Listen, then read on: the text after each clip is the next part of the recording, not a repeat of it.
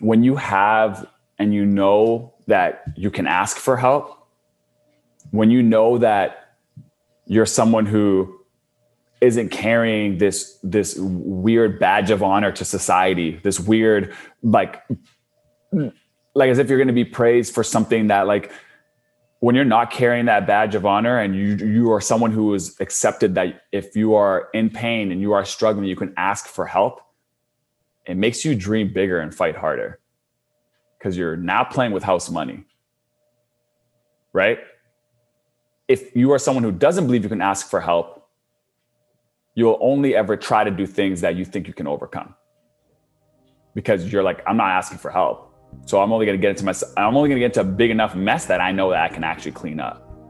Mm-hmm. Which leaves you playing small. Which leaves you playing small.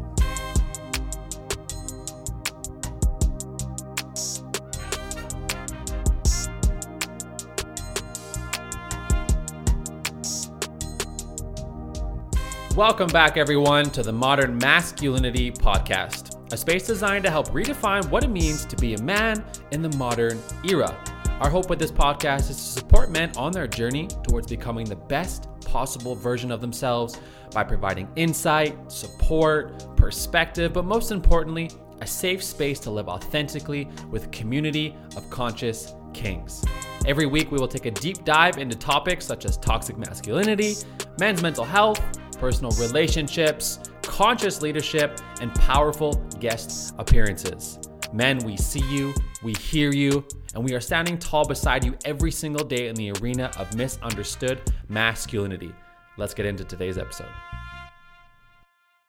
What's going on? What's going on, everyone? Welcome back. Welcome back to another episode of the Modern Mask Unity podcast. I'm your co host, CK, aka Coach Kyle. What's going on, my people? It's your boy Anwar Ahmed, aka A Squared.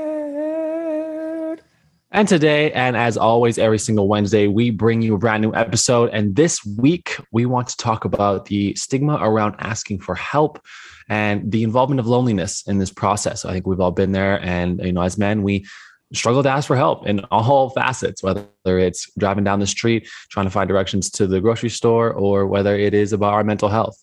But before we do that, every single time, you know what time it is. Move check. Hey yo yo yo, Coach Kyle, what's good, my brother? What's good? How you doing today? For those that didn't get the opportunity to watch that, and you probably won't ever, he actually took his headphone out of his ear to get the right angle on the microphone.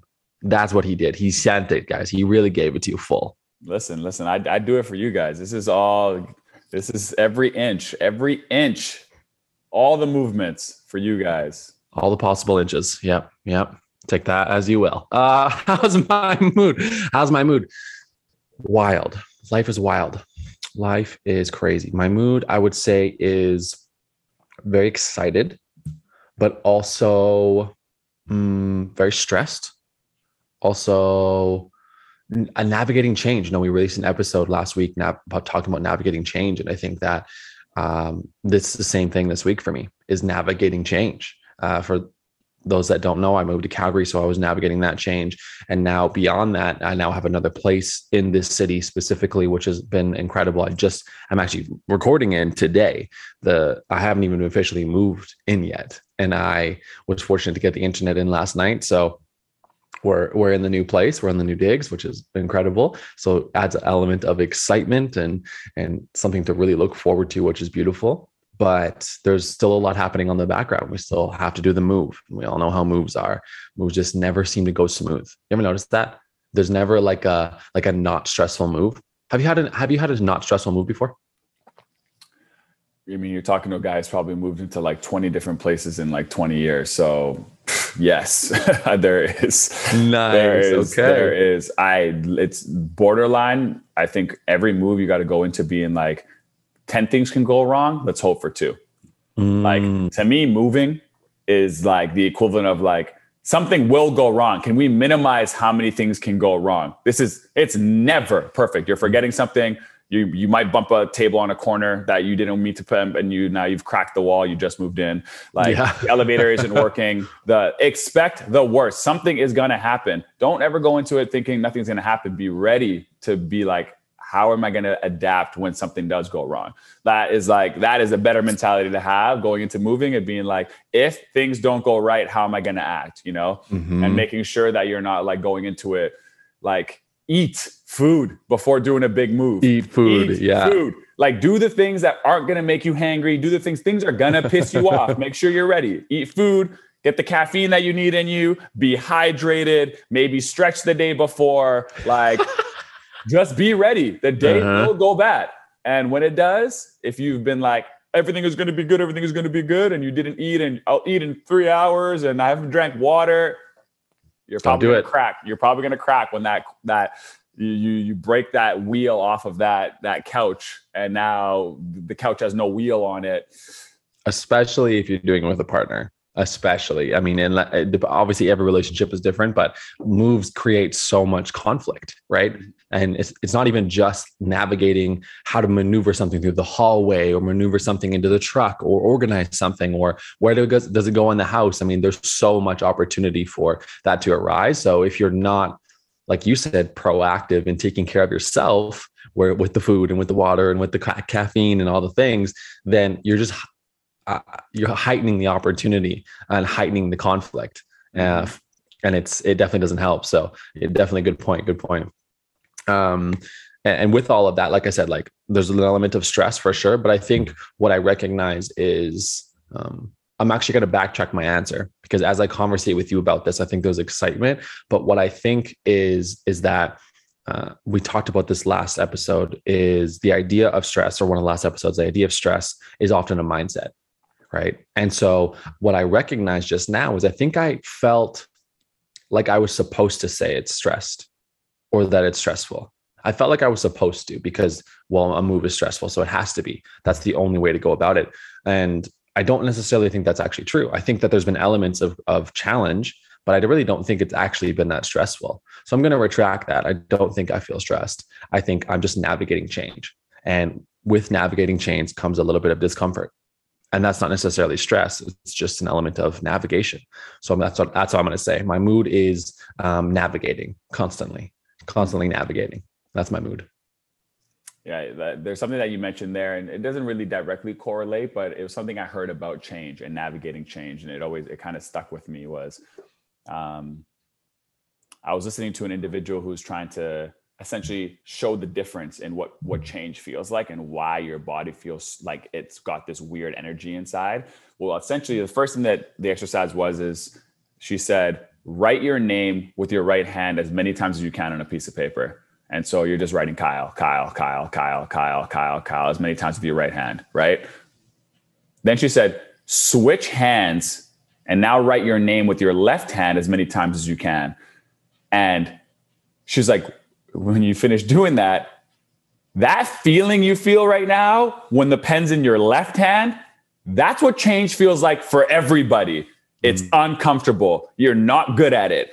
You're you, you can't do it fast. And the frustration that's building up in that activity is what you're deeming as stress, is what you're deeming as, you know, uncomfortable. It's what you're getting away from. But the reality is, is that if you put in as many reps with your right hand as your left hand, like you would just get all of those things over time Right. you know over time you would you would get that so naturally i think we feel like anytime we're doing something that's different that we just throw the word stress in there because it's uncomfortable Mhm. we just add that word in as if because I would be able to do it with my right hand so much faster, so much more efficiently. It's eloquent, it's beautiful, it's how I like it. It's everything is perfect. Then you start writing with your left hand. K is looking like an R, the L is looking like a Y, and it's it's not how you envisioned it. It's not how you thought Mhm. about it. And I just always think about that when I'm going through change. I'm just like, I've never wrote. I don't write my. I don't use my left hand for this. Like I can't. Can I add stress? Can Can I add? Is that an appropriate word to even add here? It's like I've never done this before. This is Mhm. is it really even an appropriate word to use? Like I'm stressed.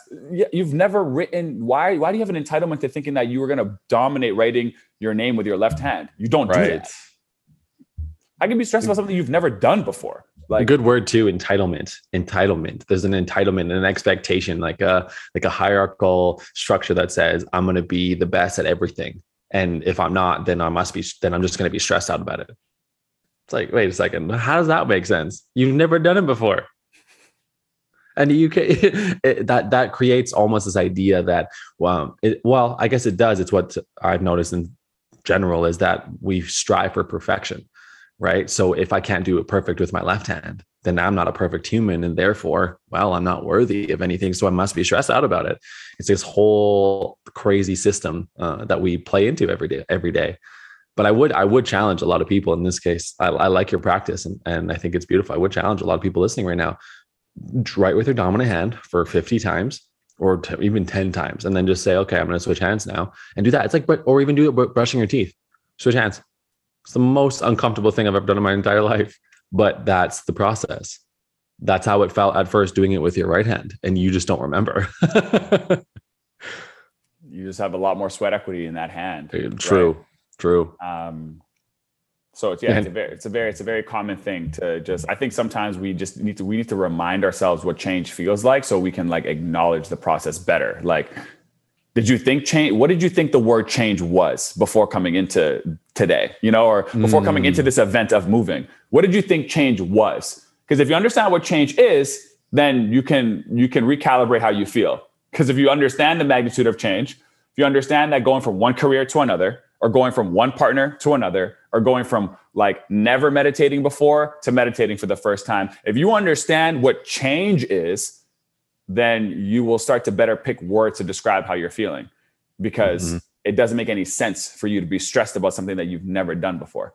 Mm-hmm that's not that's not a great word to use to you know navigating change is a is a great way to actually like accurately like you know depict how you're what you're going through right now is i'm navigating change. Like i don't really know what's going on. I i i'm, I'm just putting in the i'm just going forward you know i'm just moving forward i'm moving through it. I'm navigating mm-hmm. it. I'm just nav- navigating to me sounds like there isn't an end destination. You're not good at it. You're not bad at it. You're just going. You're just going figuring it out as you kind of go once you mm-hmm. figure something out though, and you can't do it, I can understand how that could be stressful or frustrating. Totally.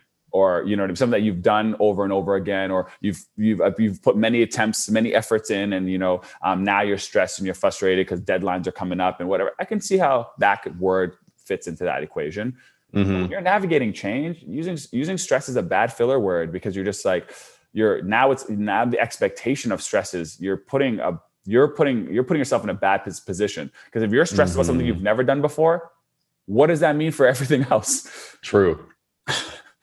100% and there's a mindset there's a feeling like a physical feeling that comes with when you say i'm stressed. Like you almost start to reserve yourself and you start to like um, play a bit smaller in life. Is like i'm stressed so therefore like i must be a little bit powerless right now. And that comes with you know finding tiredness quicker or finding lethargy quicker or reactions quicker instead of responding. Like those little things come faster when we identify with words like stress. Mm-hmm. Yeah. Anyways, uh, how's your mood, Poppy? That was my mood. How's your mood?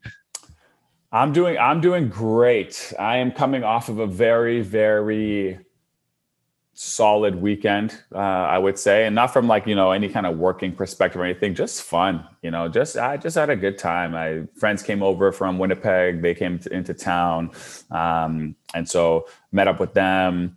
And you know, I'm always like, you know, you're always. It, I think a lot of people can resonate with this because you know if you're if you're someone who is you know trying to get after it in your career, trying to get after it in you know whatever profession, whatever craft you're trying to master, there is this there's this like polarity that makes you feel like you can't have fun. Like every every time that you're having fun, you're taken away from getting ahead in the grind. You know, like you can just vision like for me, I can just visualize like Kobe Bryant telling me like when someone is sleeping, you need to gotta be keep working, or you know, like every all these like really people that we idolize and have done and they're you know they're known for hard work and this is what it takes. They start coming to the forefront of your mind where you're like sitting at dinner time like trying to have a good time with people. You're like i should be miserable. I should be at home grinding while uh-huh. these people are like drinking and having a good time. And you know it's always the fight between the, that you know those two things inside me. But it's like, and on Friday, I felt it. On Friday, I knew I was meeting up for dinner at five o'clock. So the whole day, I'm trying to work as hard as fast as possible.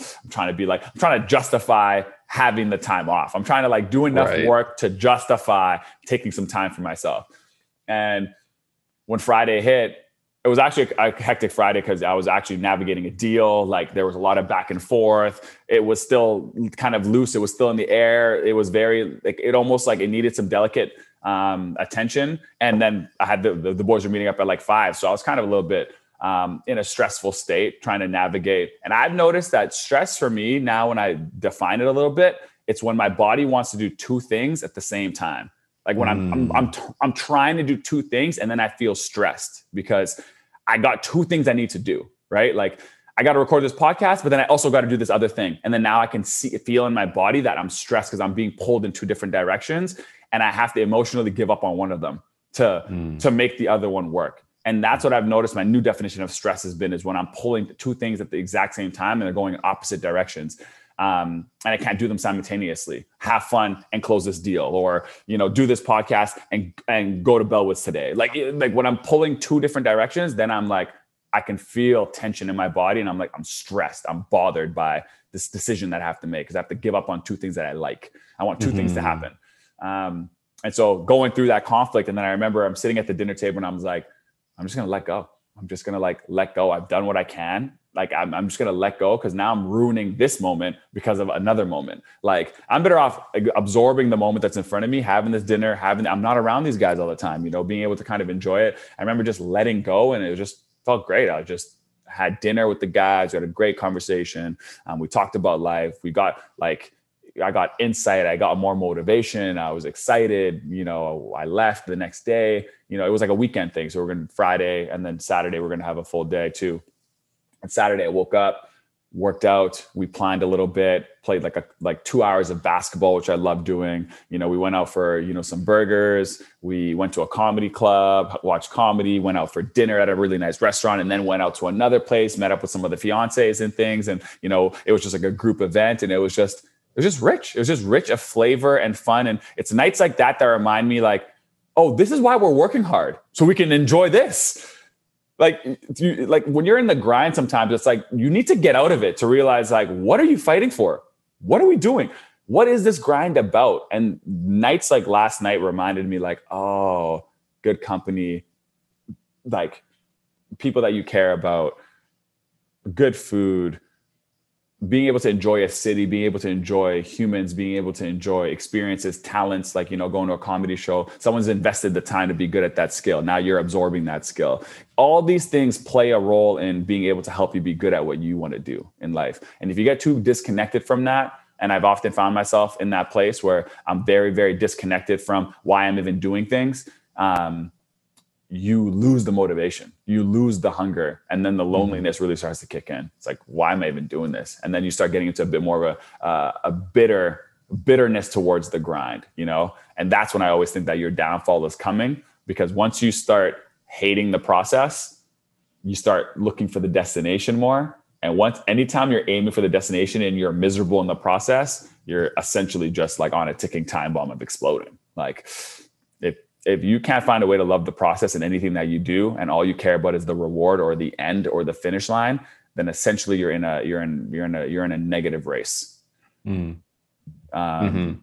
Absolutely. And I love the analogy of the stress that you gave earlier is the the pulling in different directions. And something came up for me that was a cool visual was if you imagine like grabbing a stick, for example, or even if you just grab like a a pole of some sort and you start to like bend the pole, right? You're trying to bend the pole. And what's happening is you're going in two different directions. One, the middle of the pole is going up and the two sides are coming down. And it, you keep pulling on that, that, that pole in that way. And eventually it will snap right which leads to things like we talked about last time chronic depression and anxiety and suicidal thoughts and like that pressure is cracking that breaks us but if you focus on what you were saying is just allowing the process and letting go if you were holding the bar and then you just let go the bar would snap back into place and it would be straight again or the stick would snap back into place and be straight again um, because the only reason it was bent is because you were forcing it to be bent.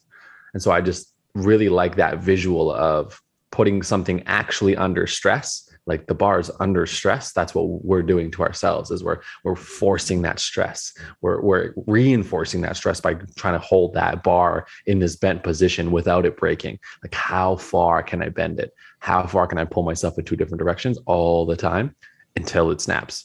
Mm-hmm. and then what happens when it snaps? Because i'm not ready for that but i i push myself that far. Uh, and so zooming out and saying okay i'm going to zoom out look at my life see what's going on and be like oh I like this. Let's go do this because this seems like this is going to be fun. Uh, and I'm going to hopefully enjoy myself and I'm going to let go. And then you're like, whoa, hold on a second.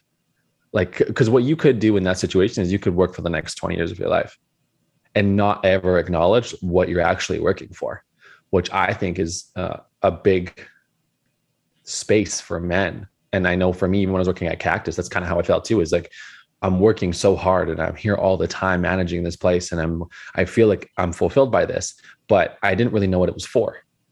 Like what is this all for? I had no idea.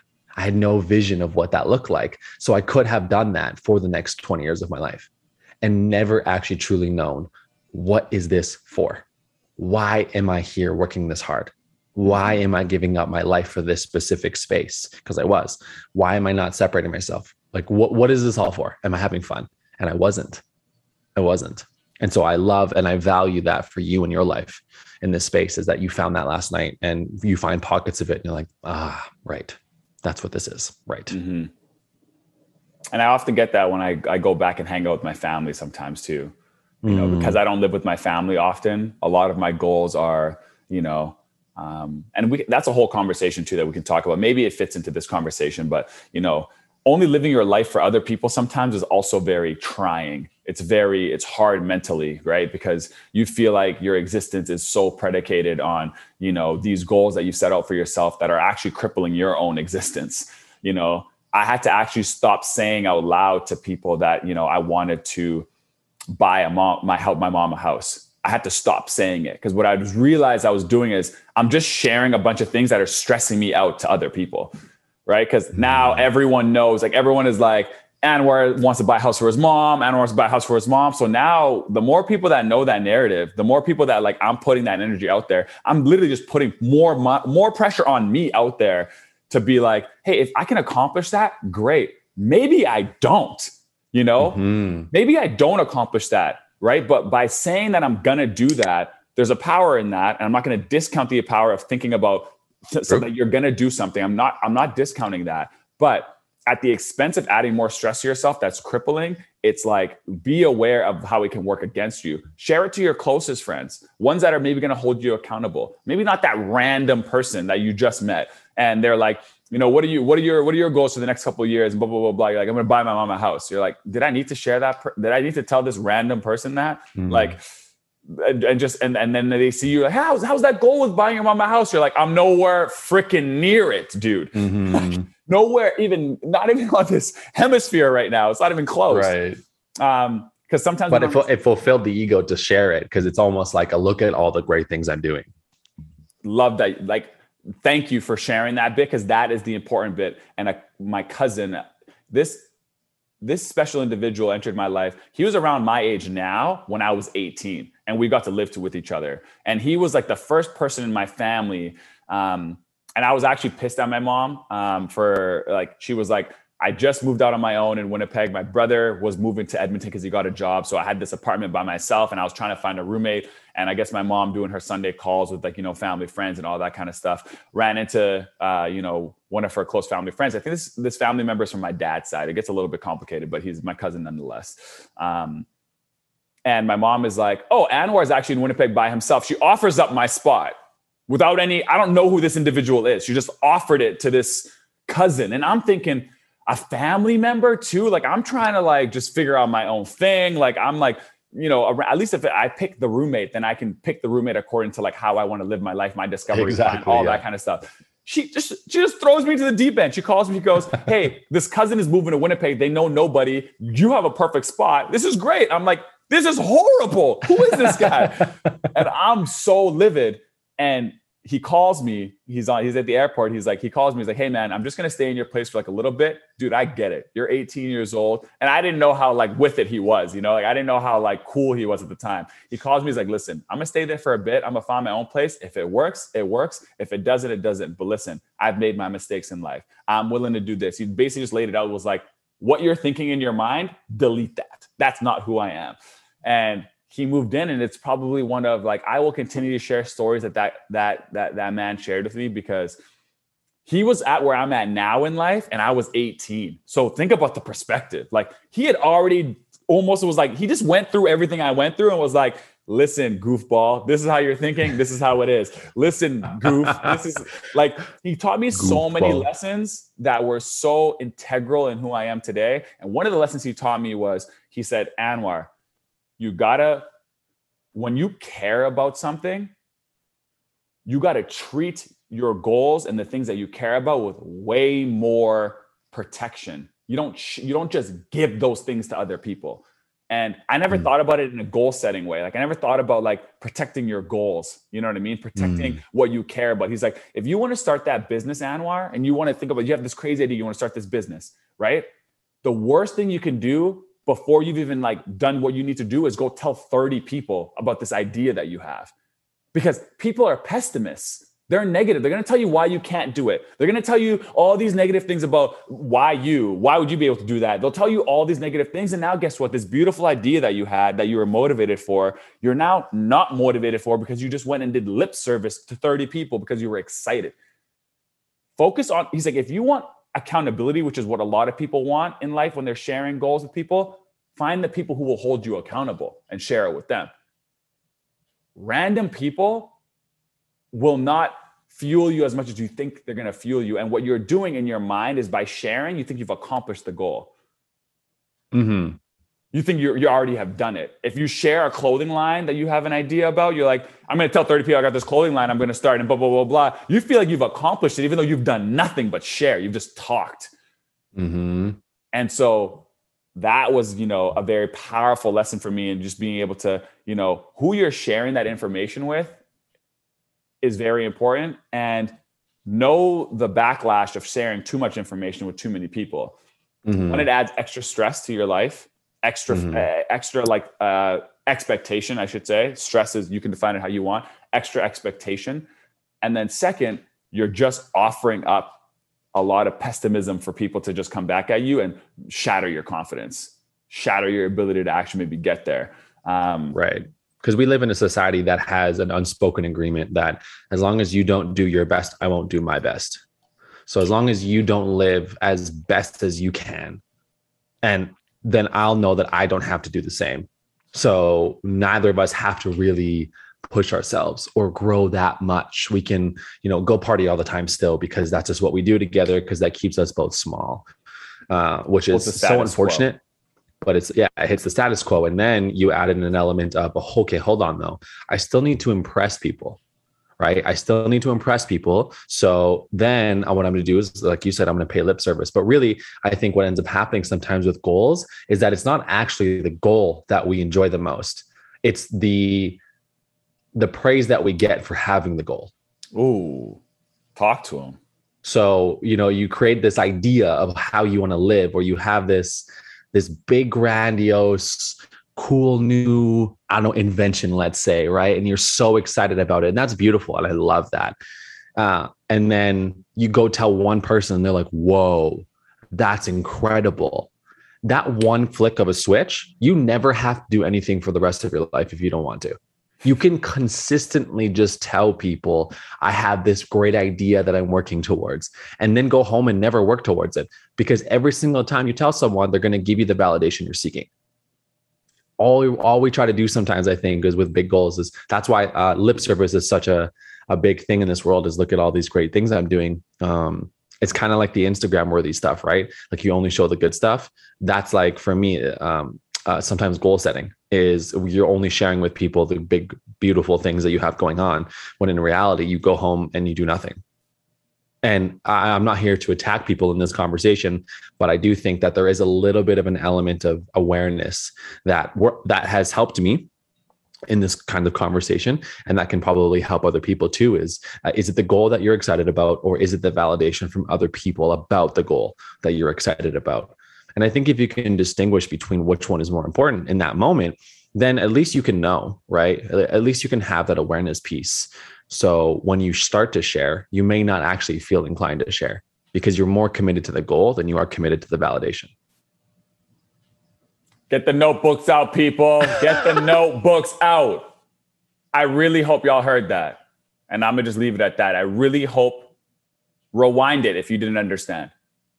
I really hope you hear that because if you can see yourself in the mirror and you can actually decipher the difference between those two individuals that Kyle just painted, you will change your life because you will start working towards action and not working towards ideas because ideas are nothing at the end of the day. We have was it 10 billion thoughts a day or something like that or 10 we have so many thoughts a day they mean nothing. Only action matters. Only action. And yeah a lot of us are a lot of us are like when you said we don't need to do anything like if you get the reaction from sharing to one person that you were looking for the amount of accomplishment you feel from a reaction is disturbing and if you are going to be a if you are going to take that reaction all the way to the finish line. Come on, come on. Let's let's reevaluate. I like you're you're speaking there. You're preaching. You're mm, and I'm guilty. I'm guilty of that. That's why I know you're preaching. I know I've been there. I know Same. I've taken the validation too far. I know I've taken that cool idea that I had and taken it way too far. Right. But guess how many people I told about this podcast before, like actually launching it, before having four episodes already in the in the holster, before mm.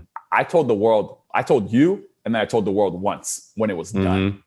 And mm-hmm. that was the first time, probably in terms of like ideas that I put together, where I wasn't, I literally was not talking about. I, people were like, I would, I would say I'm working on a creative project. That's how I would. Mm. They're like, "What are you doing? Where are you going?" Because you're going places, you're doing things. People know that you're, you're. But just so that you didn't have a little thing to screw with my psyche, or just so that I wasn't getting ahead of myself, I was because at the end of the day when you release the podcast even if you don't share the, the the the, the cool part about the not sharing is when you release it it's all of you. You didn't take any of those other extra energies good or bad because the good ones work too right? It's like imagine we're in the brainstorming session you're like but yo i'm so excited that this is because susie also is really excited about this who cares about Susie right now? It's just about me and you and what we're creating. Mm-hmm. We don't need to mm-hmm. care about the good or the bad of other people. It's just so when you release the podcast, it's like, this is everything we want. And now we'll take judgment. Now we're open to, because we've committed to the idea. We, it's commitment now. And this is a crazy reflection piece, too. I think what I love is this actually happened for us and this is what I love and why this resonates with us both so deeply. But what I just recognized is you remember when we were setting this podcast up and there was a mindset I had where I wanted to start getting the word out, right? I wanted to create the Instagram account and I wanted to start like sharing. And you said, I think I have a counter to that. I think I want to have a conversation about that because I don't think we should do that. And so we ended up having a conversation and we kept it all very hush hush. And then, you know, you you expressed, you know, I think we can start telling some of our closest friends just to get their thoughts. Be like, hey, I'm thinking about this podcast idea. Not that we were actually doing it, just like, hey, I'm thinking about this. And I'd love to know what your thoughts are. Like, where do you think masculinity is at? Where do you think uh, you know we could support or their need support is needed? And we had this conversation, and I remember now reflecting and being like, this is confusing. Why are we not, why are we not sharing this? Why are we not telling more people? Why are we not getting this out to the world? And I realized in this moment that a part of that was because my ego enjoyed the process more than the actual process. My ego was thriving off the idea of how much praise we would get for having a podcast about men. And so I wanted to share that so badly in, in an effort to be like, hey, everyone, like, look at all the great things I'm doing with my life and I hope you I hope you like it. And I feel like you will because it's supporting men, which is fascinating to look back on and just to see my ego show up and say, I really want to tell everyone that I ever walk into ever. And we haven't even launched yet. Mm-hmm. That to me says I was more committed to the validation than I was to the goal. And I appreciate you for reeling that in. And I don't even know if you knew that at the time, but I, I recognize now that you reeled me in in that moment. And brought me back to the space of I think that it's more beneficial for us to to navigate this together first and to move that forward first and then we'll we'll allow it once we've actually done it because then it's like look I've actually accomplished this goal now. And if you give me praise that's great but I've already done it. Mm-hmm. So I've already praised myself in the process, right? I've already accomplished that goal. So you can praise me or not praise me. It doesn't matter at this point. The validation isn't necessarily there because I've already accomplished it. Mm-hmm. So I don't crave it anymore. Mm-hmm. Right. I, am just looking at the next steps now. It's so different. And uh, that's just a crazy example. I, I had to reflect. It's a perfect real life example of that scenario. Let me add to that. Let me add to that because I think that this element of that is, you know, very, very, and I remember those talks very clear. I remember even when we had the logo revisionings, I was like, hey, we can't just, it'd be ignorant for us to just pick a logo without other people's opinions. I was True. like, share it with your five closest friends and ask them which they like. And then I did it the same with mine. And then we came back to the table and went, four of my friends that I trust said this, and four of my friends. And then we didn't also just pick, we picked, I was like, pick a couple artsy of your friends, pick a couple, mm. and then I was like, pick a pick a couple men. Let's see if there's a difference between what the women think is good, what the men think is good, but all which is like our, our own little immediate circle, right? People that weren't gonna break the process.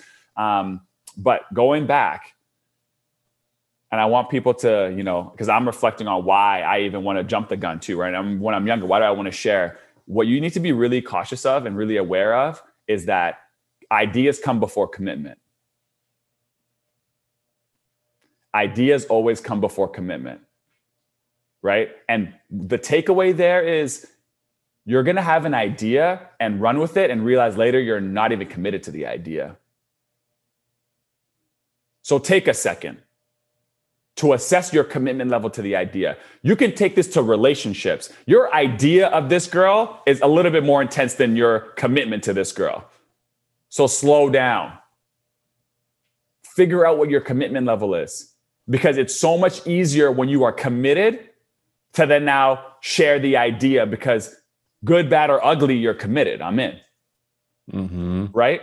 So if if I was a personal trainer, I'm going to take it. I'm going to give you guys more examples. That was a relationship. But if I'm a personal trainer and I see someone come in the gym and I and I lay it out to them, that early stage excitement, bullshit. I don't care about that.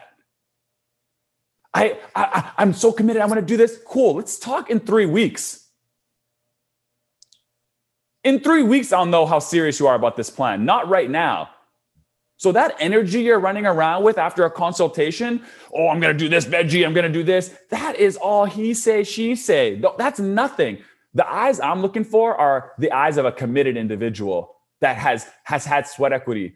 We didn't even have a we didn't even have a good like we knew we were good when we fought and showed up mm-hmm. to the mm-hmm. next meeting. And we we were like, I hate your idea, I hate your idea, blah, blah, blah, blah. and then we came back, we picked the logo. We then there's a then there's a I'm too committed now.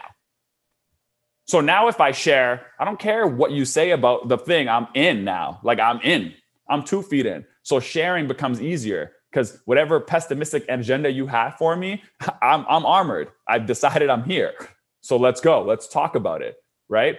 But when you share too early and you get too excited about the idea of something and your commitment level isn't like, let your commitment level catch up because if it's, if it's not there, you're, you're going to see the exit. The second the first set of adversity comes, the second the first battle comes, the second someone challenges your opinion, the sec everything, you're, you're out. So just recognize ideas come before commitment. And when you have a good idea, rock the idea as long as you can so you can figure out the commitment level. Right? If you're dating a girl, mm-hmm. you're seeing a girl, you don't know how serious you want to get about it, introduce her to your closest friend. Doesn't need to be on Instagram yet get used to the idea of like now that you know my friend and I, I, like this a little bit more i've met your dad now i've met your mom now i'm getting more i'm getting more invested in like this idea of a commitment. And then i'm like okay cool. Now now i think i'm ready for the idea of like the world knowing that we're we're in a relationship we're dating you know? And but the idea to just like to be on a first date and then to like show that person on the like on your instagram like look it's a first day like i'm just so excited to be with somebody like you know what i mean? It's like that's an idea you're into right now. Like get let the get the commitment there. Then let's mm-hmm. start sharing. Like because we just want to share, right? We want to show people that like I can get a girl. Like I can hang right. out with this kind of person. I can do like but you're not We wanna prove ourselves. yet. We want to prove ourselves. So that's another big reason why I think that you know um, it's important to rock an rock an idea long enough until you understand your commitment level, and then you become more bulletproof to to deal with the adversity that comes with maybe people not liking your idea or um, all those kind of things. So Mhm. um, there's actually um, there's there's a literal uh, cycle that is exactly what you are sharing right now. And i know we're, we're not really falling in line with the topic of the conversation today which we'll get to in a second but what you expressed so beautifully in uh, uh, uh, just great a great analogy and great expression is uh, what's called the emotional cycle of success. Or you can call it the emotional cycle of change. It doesn't matter. It's the it's same either way. And it's a five step process the challenge with that is that most people get to three and end up starting back at one over and over and over again in their life. So the first stage, what you expressed, is called uninformed optimism. So you walk into a space, you're not well informed, but it's an idea, right? That's what you were talking about the difference between idea and commitment. So the idea is the uninformed optimism. It is beautiful. You feel great about it. You're excited. It's like this podcast. We had the one conversation and we had very uninformed optimism. We were amped up for this. Then over time, you start to continue to invest your, your time and your energy into this. And you get into a, the second stage, which is informed pessimism. So now you're informed about how long or how hard you're going to have to work to make this happen. And what that breeds is pessimism because a lot of times we don't want to work for the things we want. We just want the things we want. Mhm. So the second stage comes in, it informs you of what's happening. It informs you of the steps, the the plans, the structure, and the commitment level you have to have in order to find success fulfillment in this space. Share more of that time, and that starts to build up, right? That informed pessimism, that ugh, I don't want to do this, that despair, which leads to the stage three, which is called valley of despair. So if you think about it like a graph, right? At the top is where the uninformed optimism was Mhm. on the left hand side of the graph. And then stage two is a little lower, right? Because that's your informed pessimism. Now you're not on such a high. And then the valley of despair is literally at the bottom, it's a dip. And that's stage three. And the challenge with stage three is the valley of despair is the deciding factor in your success or your quitting. That's your choice. So, lot of people, and I'm guilty of this too, is I'll get to stage three. I'll feel like I can't do this anymore. It's not for me. I hate this. That really, really pessimistic space, and I'll quit. And when you quit, that's fine. Do your thing. But know that the next idea you have, which is probably happening at stage three already, is going to bring you back to uninformed optimism. And then you're going to find the informed pessimism. And then you're going to fall back into the valley of despair all over again. Because what I noticed at stage three is that's when I feel like I need to find a new idea that's more exciting Mhm. because the excitement of my current idea is no longer there. So stage three is that that choice. It's the valley. At the bottom of the valley, though, eventually, if you look at a valley in the mountains, for example, it always goes back up, right? So you that's where your choice happens. And if you choose to say, I want success, this is for me, I'm going to fight through. I know I can do this, even though it's hard. That's where I think is a huge mindset for change and, and, and success is even though it is challenging right now, that's okay. It's like writing with your left hand. It's hard right now, but I want to get good at it. You you go back up and you reach the next stage, which is informed pessim- or informed optimism. So stage four is informed optimism, which essentially says, I'm I've now been informed of how hard this is, and now I'm excited about it. Now I feel optimistic that this is something I do want to do because I made the choice out of the valley of despair. And then from there, stage five is success and fulfillment. Because you've moved through the, you moved through the valley, you've made the choice. And even if it's not perfect, you've pushed through. And even if you didn't actually, let's say, reach the ultimate goal that you ever wanted to, I think what for me stage five says is you've just you've moved through the valley of despair. You've moved beyond it. You moved through it and said, "No, I'm gonna, I'm gonna, I'm gonna fight through." And what that does more for me is it tells me I'm capable than it does than it does the accomplishing the goal. It says I can move through hard things. I can navigate change because I've been through whatever this valley of despair looked like for that specific goal or that specific experience of life. And we did that, right? And oh, and we went through i mean i did informed pessimism with the podcast. I said to myself whoa this is going to take work. And i did not see that coming. I said that to myself those exact words. And I, and i remember getting maybe not necessarily to the valley of despair fully but i just remember feeling that informed pessimism and saying to myself man am i going to be able to do this are we going to be able to do this and then thankfully I have a partner in the process, which is I think beautiful to to move that along and to navigate that with and to have conversations with, which I think what ended up doing was it took me out of the valley of despair and it didn't even get me there. And something that I coach is can we actually avoid the valley of despair? Is that possible? Can we go from informed pessimism to informed optimism without such a huge dip? That's what I try to support people with, which is a challenge in and of itself because I never want someone to get to stage three and say there's a more exciting idea. I'm going to jump back to stage one and just keep doing this this this roller coaster, this up down up down up down up down, because that's the high and low, low of life that we're addicted to. Mm-hmm. Dude, what a share! I, I mean, I was writing I was writing the steps down because I wanted to go back to it and stuff like that because I think that there is so much in that. Um, so for you to kind of tie it all back together, I mean, obviously I want to get back to the topic at hand, but I can I can keep going down this path for a long time, even even even challenging that that thought of going from in, you know informed pessimism to informed optimism. Like I actually think the val- in my opinion, I think the valley of despair is important. Mm-hmm. Like I actually think that because it tells me, are you about it or are you not about it? Exactly. Going from one point to one peak to another peak doesn't I love the back half of adversity. When I see anything down and out, and now that decision point that you're talking about, that's what I because I like I want to see that you've gone through that and then you're on the other side.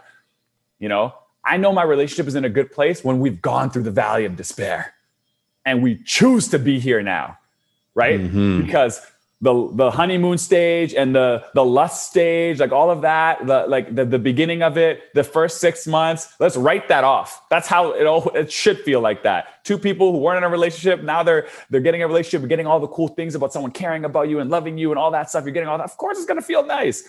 But what happens when our backs are against the wall? What happens when we our, our lifestyle creep comes into a point mm-hmm. where we have completely different ideas? How do we na- manage and navigate the valley of despair where I'm whether I'm buying more of this stock or selling this stock solely depends on this valley of despair.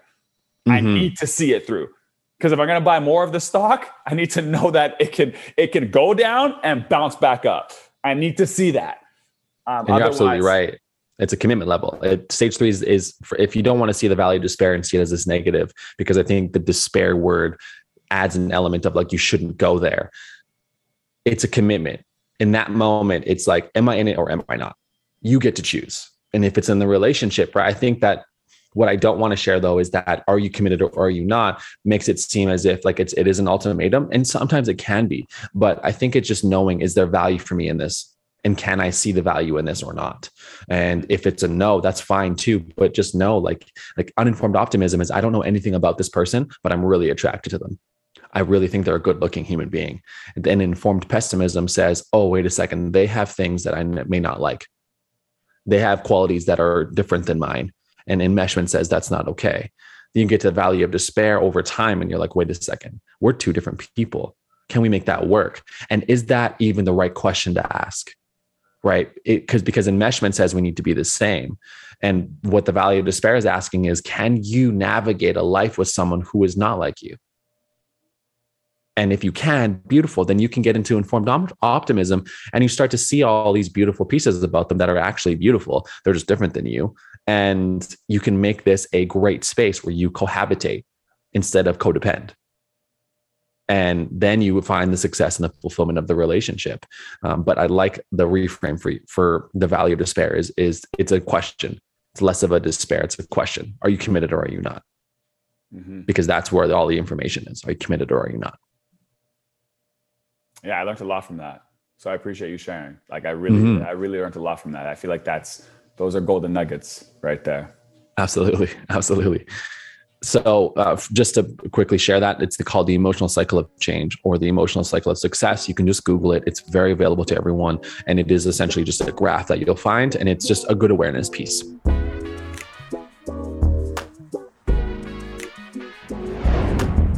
My friends, let's talk about mental health and the sponsor of this podcast. This episode is sponsored by Tethr, a peer enabled mental health and well being platform for men. Tethr helps men find meaning and purpose through community, accountability pods, and a 24 7 support network. Tethr invites us all to be a part of changing the face of masculinity and letting every man know that struggling and vulnerability doesn't make you any less of a man, it simply makes you human.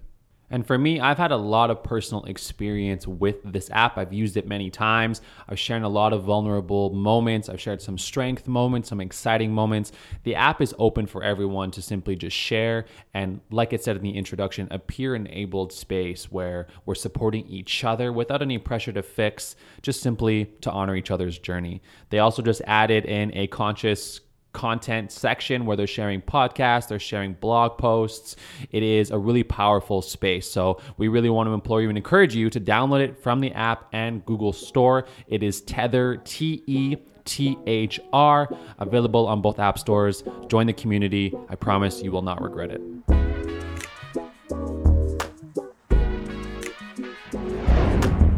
To move back into the conversation that we want to have today, that we want to talk about, uh, we mentioned at the beginning, is what we want to talk about today is the idea of asking for help as a man, the idea of seeking support, and a caveat to the process of not asking for support, which is loneliness, and the difference between being alone and actually feeling the idea of loneliness.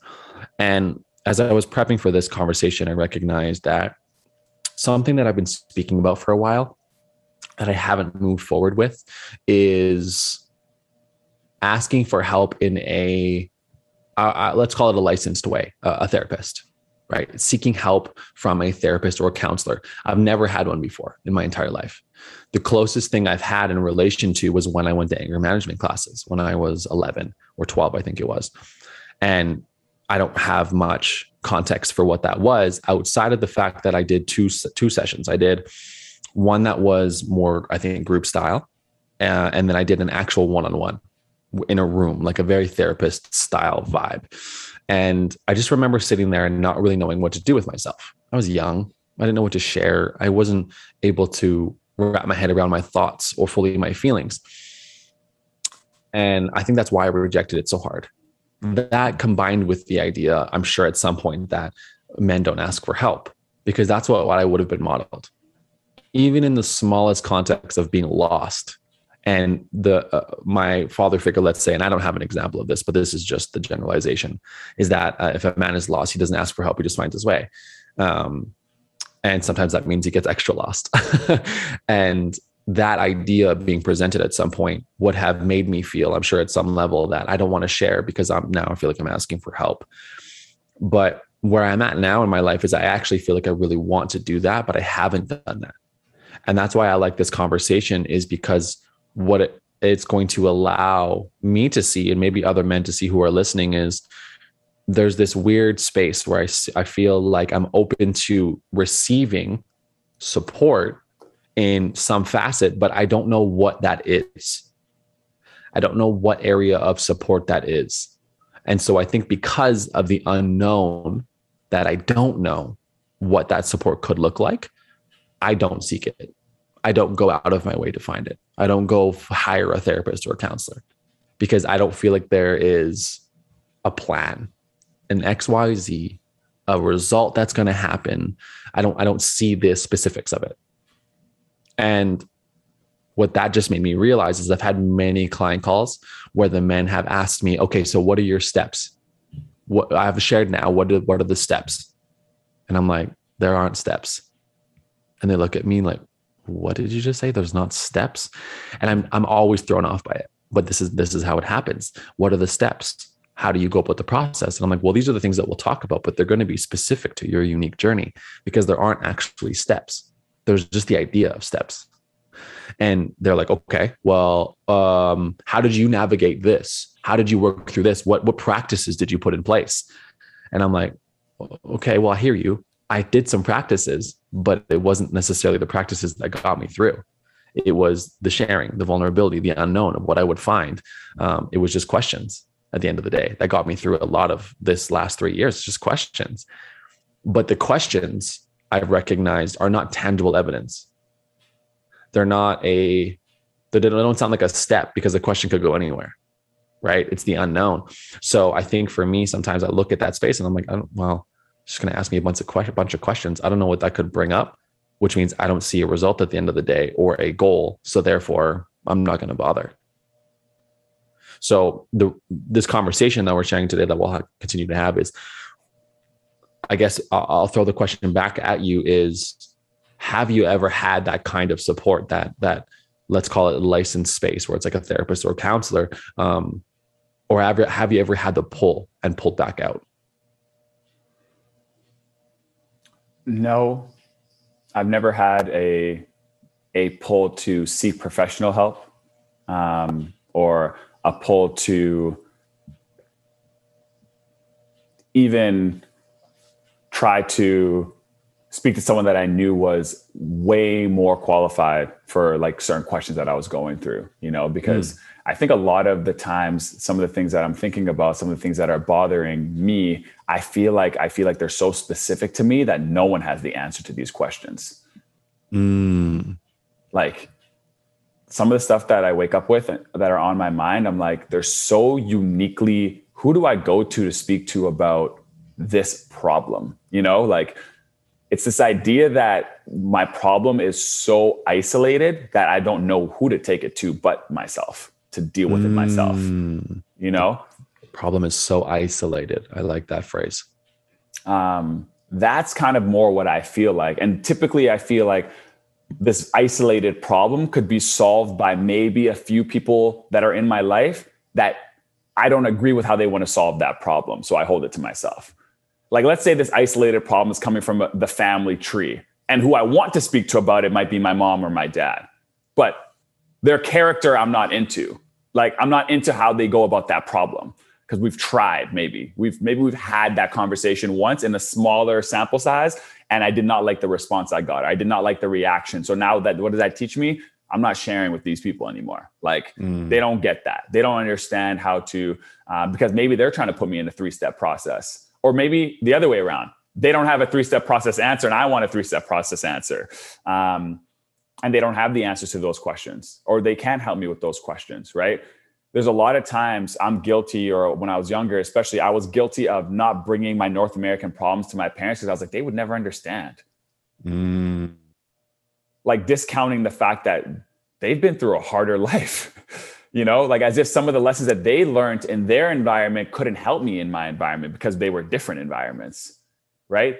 This this naive perspective that you know my mom at 15 was going through certain amount of challenges in life that could definitely help mine but because they were in two different environments i feel like her opinion doesn't carry as much weight because she can't help me with this direct problem. Mm-hmm. this is a north what mom what do you know about this problem? This is a north america thing. You grew up in africa like, how right. are you going to help me with this problem? So I just keep it to myself, you know?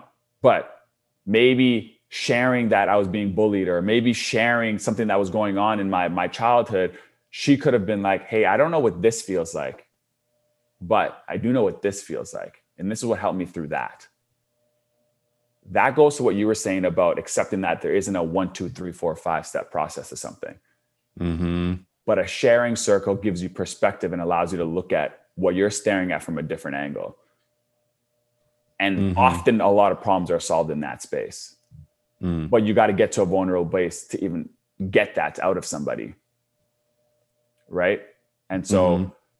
for me that's kind of how i feel i've never really felt like i needed professional help i feel like sometimes the people that i wanted to get help from didn't wouldn't see it how i saw it or don't don't I didn't think I could get the answers that I wanted. So you go into that isolation, you know, you're like, this is an isolated problem and there's only mm. one, so there's only one person who can solve it. That's me. And if I can't solve it, then we all know what that leads to. Just be alone then with that problem. Mm-hmm. Bury it deep. Yeah. Isolated problem equals isolated person, which is such a common narrative, I think, in our society is it, it's tough. And I find, I find myself doing it a lot too. Uh, is I will think that way. I'll think my problem is is my is an isolated problem. It's only something that I'm navigating. There's no way somebody else could ever be feeling this way. So then I won't share with anyone, right? And I think what sharing does sometimes is it makes it feel like you're asking for help when sometimes sharing is just sharing.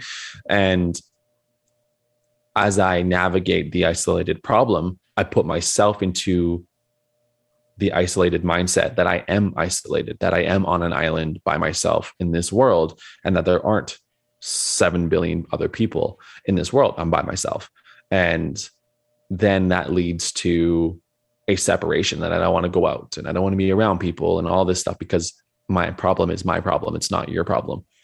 To add layers to that, it's I don't want to be a burden to somebody else.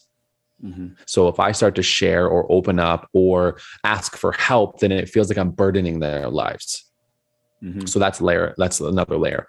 Another intense layer for me is if I share with you something that I'm struggling with, then my biggest fear is that you'll deem me of less of a man. And that is a harsh feeling sometimes.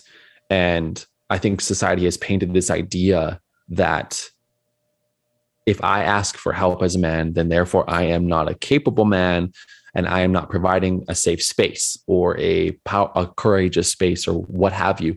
It's as if asking for help is obviously weak, which we've spoken about many times. And I think we know that to an extent, right? As a man, we've heard that asking for help is strength. We've heard this over and over and over again. But is it resonating? That's where I think there is a bridge that we're not crossing is that we see this sign that says cross this bridge because um, sharing is is powerful is courageous and you're such a great person for sharing. But how many of us are actually crossing the damn bridge? And i catch myself doing it all the time. I see the bridge.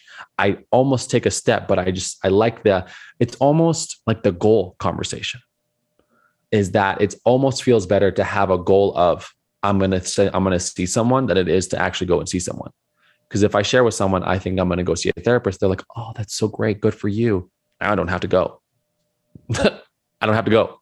They've given me the validation of going. Isn't that what I wanted in the first place? So for me, the, trying to navigate this is, I think from personally, my, my, my experience, and I've shared this with my partner a lot, is uh, I really have a deep fear of doing a bad job and I, I know that comes a lot from being this idea of the, the man in this world, the perfect man, because there's so much attacking on men right now, right? And I fear that if I ask for help in any area, then that will that will deem me as someone who is not capable of handling a relationship or handling life and therefore they won't feel like i'm a good i'm a, I'm a sustainable partner i'm a consistent partner because i ask for help which is wild but i just i never want to feel like i'm doing a bad job because if I'm doing a bad job, then you're going to think differently of me. And if you think different differently of me, then you're not going to love me as much. And if you don't love me as much, then you're going to abandon me. And if you abandon me, I'm going to be on my own. And if I'm on my own, I'm going to die. This idea of this big, big grandiose fear of death at the end of the tunnel. I was listening to a video yesterday, and it was an interview, and there was three people on a couch. There was a, a, a woman and a man and a woman. And the question wasn't given. It was just the one woman sharing. And she said, a man better never ask me for money. He better never damn ask me for money. I better not find out that this man is asking me for money. Do you not have any pride? Do you not have any pride in your life? Why are you asking me for money? What, you can't do it yourself? You can't have your own money? What's that about? And I was so triggered and I almost kept scrolling, but I knew that the video was going to take a turn. And the, the, the man in the middle he started sharing. And he did his best to share. And i find it fascinating that we we struggle to even articulate this feeling. But he started to share listen in this space you want us to have all of the money right? You want us to have a perfect job and have this huge salary so that we can take care of you. But let's say we don't. What do you call us? Well, you, you call us bums right? If a man doesn't have a high paying job that's supportive, that's fully supporting his wife or his his partner, then he's a bum. But can you ever turn the table and say to a woman who doesn't have a job, you're a bum? Can you do that? No. You cannot do that. That's that's that is not okay. So there's caveat number one to this process. Number two, you want us to have the job. You want us to have the money. You want us to support the family. You want us to basically carry the burden of the entire space. And any money that we make, you can take. Go do whatever you want with it because you're fully supported. Do whatever you want. Have hobbies. You don't ever have to work. So you want has all of this pressure, and then the moment that it gets too much, and we ask you for help, we're a piece of shit. We're not good enough. We are we're we're not capable enough. We're we're asking for help, and where's our pride in asking for help? And still, the counter to the conversation was, well, let me tell you, you better not ask me for money. And I sat there listening to this video, thinking to myself, this is why we kill ourselves. This is why the damn suicide rate is so high. It's not just because of environment, it's because of these messages that are not just hurting men, they're hurting women. And this is not to attack any women listening. This is not what I'm doing. What I'm sharing is that the idea of the patriarchy, the idea of masculinity is not just hurting men. It's not just hurting men, it's hurting women too. And in the process, that comes back and it hurts men again. Like it's so, it's both sides of the equation. Everyone is being hurt by this idea of the patriarchy. Everyone. And, and in the patriarchy says, don't ask for help, man up. Don't be a pussy. Don't share your feelings. Don't cry. Crying is asking for help. Don't do that. So, in a long winded answer, for me, I feel that pressure sometimes of don't ask for help because where's your pride? Where is your pride? Where's your where where is your character? Asking for help doesn't isn't part of your the masculine character. And again, this goes back to this. So I've shared a long time ago is we have to fit this box, right? This this man box, this character box. Those are the character traits you get. If you're not those, then go stand out in the corner uh, by the pole because you are an outsider, which is tough because then it, it breeds inauthenticity. There's so so much to take out of everything you kind of said. I watched that same video actually. It came across my space, so I know exactly the video you're talking about. Um, and you know, I want to kind of keep the conversation at that video for a second because mm-hmm. there's there there's an element of people in the room right now that might be feeling attacked. I don't feel that way. I would I would give a man money, all of these things, and you know, totally, and, and that's very true. I know that it is, but it's the same thing that it's the same thing that bothers me about when I see an individual in this world finally come out and say, I'm gay. I've had this long journey, and they finally come out, and you hear someone go, I don't care, man. It's all good. Why didn't you come out before? Like, it's fine. Like, the dismissing as if I was quiet all these years for no reason for no goddamn reason. I just I know today I wanted to share and oh, that's your reaction. That your reaction is I didn't care. You could have told me a long time ago. Who cares, man? It's all good. I love everybody. People, let's stop discounting how we're feeling. Let's stop this. Like, there might be a woman that's like, I would never, I would, I would never, like, you, you could borrow money, you could borrow. Women, we're not feeling like this out of make belief. This is not a, we're not making this shit up. This is not a made up theory that we just, I'm feeling this super crazy financial burden on my chest. I'm making this up. Women, please, let's, let's stop this idea that we're, we're making up this pressure. This pressure is real. Mm-hmm. And it's, it's videos like that that show that the pressure is real. Mm-hmm. And is there sweet, is there sweethearts out there that do not believe it? Absolutely there are. Mm-hmm. But please stop discounting the fact that we are going through that cycle. We are feeling like if we have to ask for help and ask for money, that we are going to be perceived as a bum. And if you're perceived as a bum and you're nothing in this world, then what am I? And we're taking our lives. This is a real pressure that we're feeling. And it's not made up. And so for all the people that want to discount that, like that conversation that's happening, just take a second to be like, maybe I'm not that. I totally get that, but it's out there. Mm-hmm.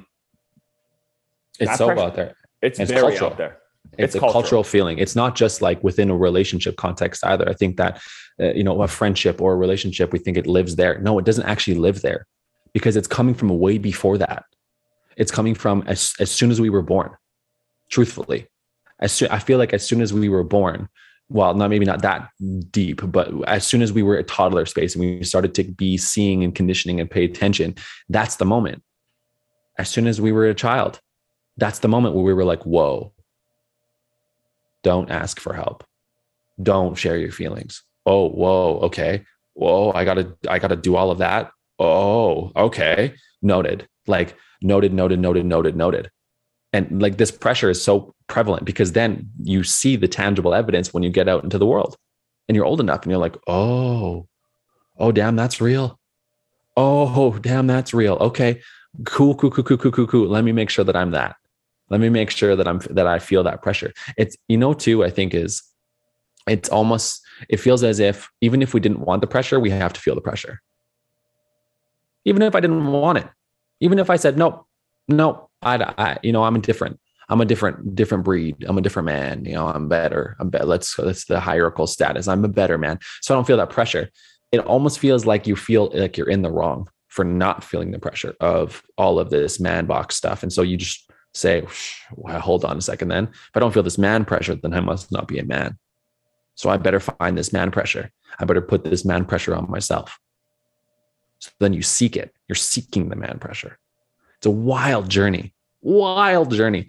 One thing I want to I want to touch on uh, when you said is um, when someone comes out, right? Someone comes out to you. I think that doesn't just necessarily align with um, uh, someone who's coming out as gay or trans or what have you. It's not just that. It's also too, I'm coming out, um, let's say, with I'm sharing my feelings, right? Or, or vulnerability, or it's a space that I don't feel comfortable with. And uh, a beautiful friend of mine, he shared this experience with me, this this phrase change that I think actually might help in the space of asking for help.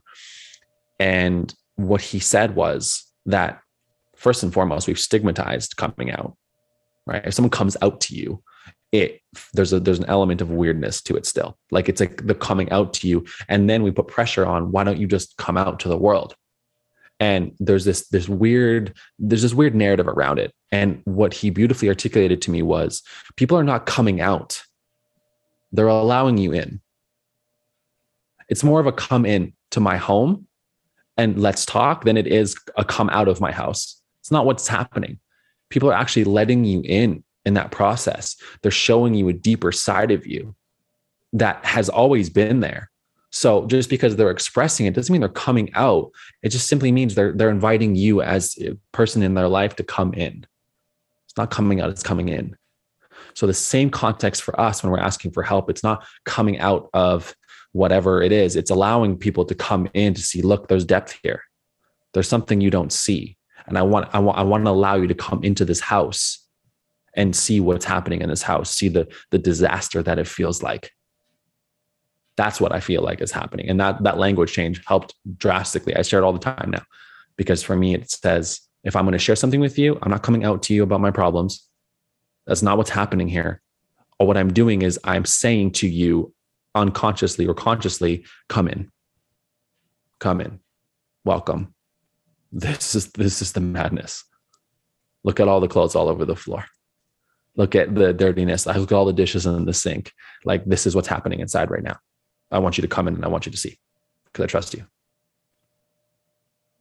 And the but visual of that to, is so yeah, the visual of that yeah. is so powerful, right? Because if you think about even when you leave your apartment, right? Think about if your apartment was your mind and your emotions and everything we come outside and close the door we lock the door we don't we don't we don't show anything that's going on in there and we we carry whatever we need to be right we come out we put on the face we got to put on i've already put these clothes on i know society accepts these clothes i know i can talk like this and it's all good letting someone in behind the door letting someone into your apartment is like these are my real thoughts these are my real emotions and i trust the way you're going to react when I allow you in here. That's how we even got to this point. Because I, I validated, we navigated the fake world together, and now I'm willing to let you into the real world, my real mm-hmm. world. Because I, I I trust how I've seen you move in this fake world, and I can tell that you're equally as allergic to it as I am.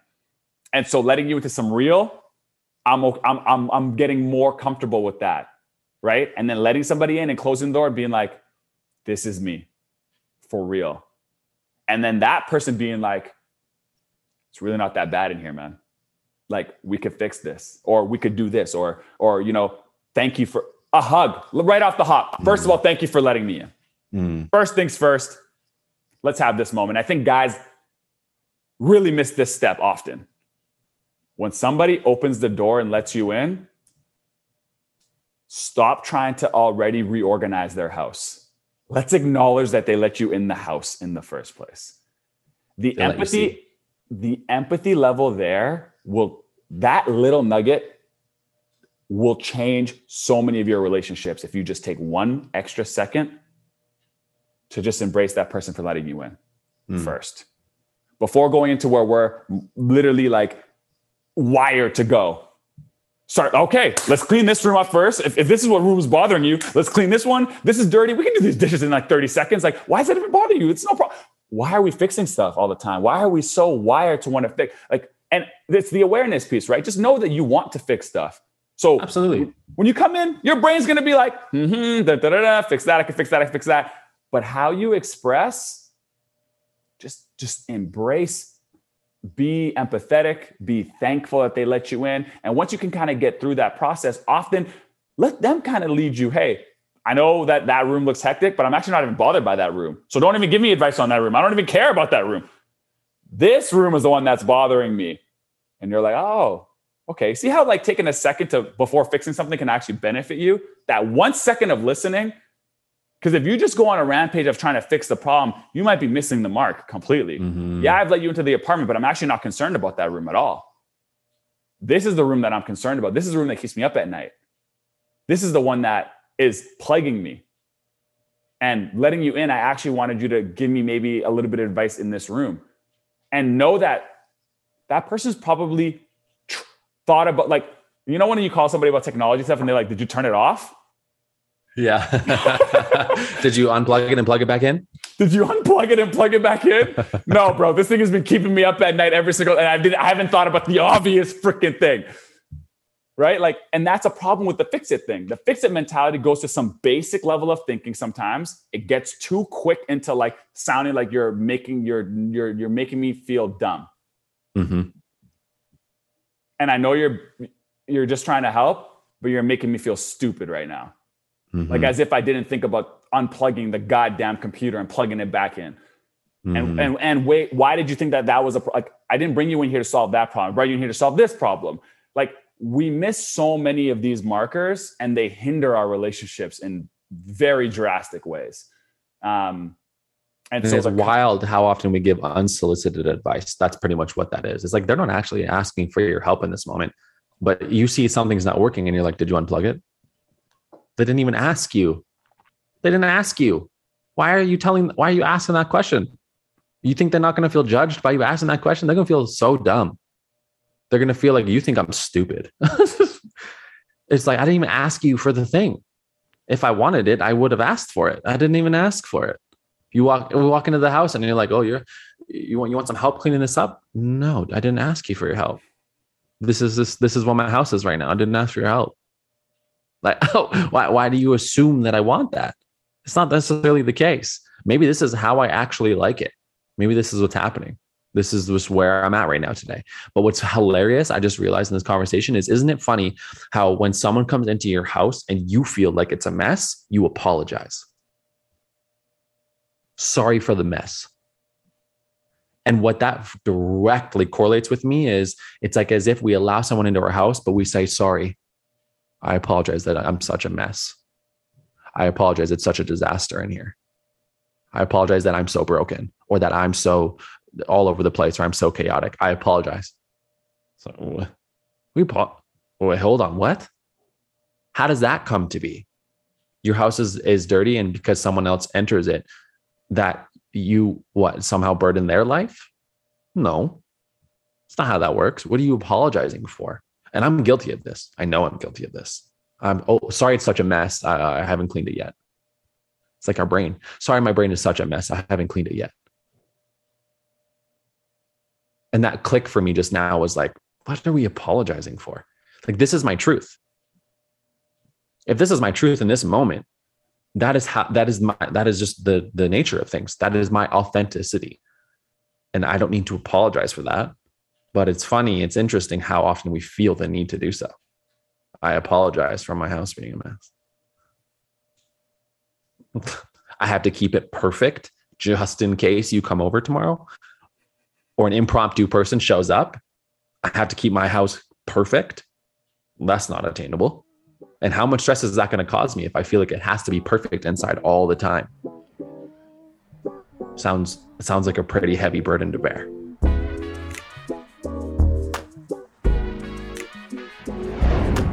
We've done a good job, you know, here in this kind of, you know, back and forth. We've talked a lot about, you know, that expectation that you know letting mm. somebody in that like fix it we're talking a lot about the the receiving side of someone asking for help right because mm-hmm. this conversation is a two-headed prong it's mm-hmm. it's how do you act when someone asks you for help right then there's the whole other equation of like actually asking for help right and i think that as men we are struggling on both sides of the equation mm-hmm. on one side of the equation when somebody does finally open up to you and like ask for help we're doing the things that we just really like we just displayed here in the last couple minutes. This fix it mm-hmm. mentality. That's like i didn't ask for that. I asked for this like this idea that you know you go into a problem solving state you miss the empathy component you you miss the, the the vulnerability of being able to just like listen to somebody hear them out acknowledge that their pain is a real pain acknowledge that their story is their story that they have a truth that you know you are uh you know you are the one of one for your life and they are the one of one of their life. Um so we are struggling in that element. The other element that we're struggling in is just the asking for help, letting someone in, period. Right? What we're doing as men is we're not even letting somebody in unless the house is perfectly clean. Mm-hmm. Like we don't even allow which, this, which is the isolation. I'm in my home trying to fix, make sure it's clean. And and so anytime that gets challenged or anytime somebody maybe you know is like willing to come in and help you with some of that you're like no no no no no no no i'm good. I got this. It's fine. Everything is fine. It's clean in there. It's perfect in there. It's it's this idea that we're not even like we're not even vulnerable enough to to even get to a place where we're like hey sorry for the mess. Because that, that would imply some vulnerability. Like i let you in and i'm apologizing for the mess. We're not even getting there. Mm it's great in there. It's perfect and what we do is we keep people at a distance. We keep people at a distance so that they don't even they they're like why would I even go into that person's house? We're not even like that close. They don't even let you in. Like I wouldn't even ask because they're like it's so so guarded. It's a gated community there. Like, but the perception of it is that it's perfect inside, and you're not getting in. And I don't need any help. But let me into your house and let me help clean your house up. Mm. Mm, mm. Because what that says is um, I'm going to distract myself from fixing my problems by fixing your problems. Because then I never have to look at my own. I can just keep fixing other people's problems and I'll feel fulfillment out of that. But what that says is I don't have problems to fix because I have time to fix yours. And adding to that, fixing your problems fulfill my masculinity mandate Mm-hmm. You helping me fix mine ruins my masculinity. Mm-hmm.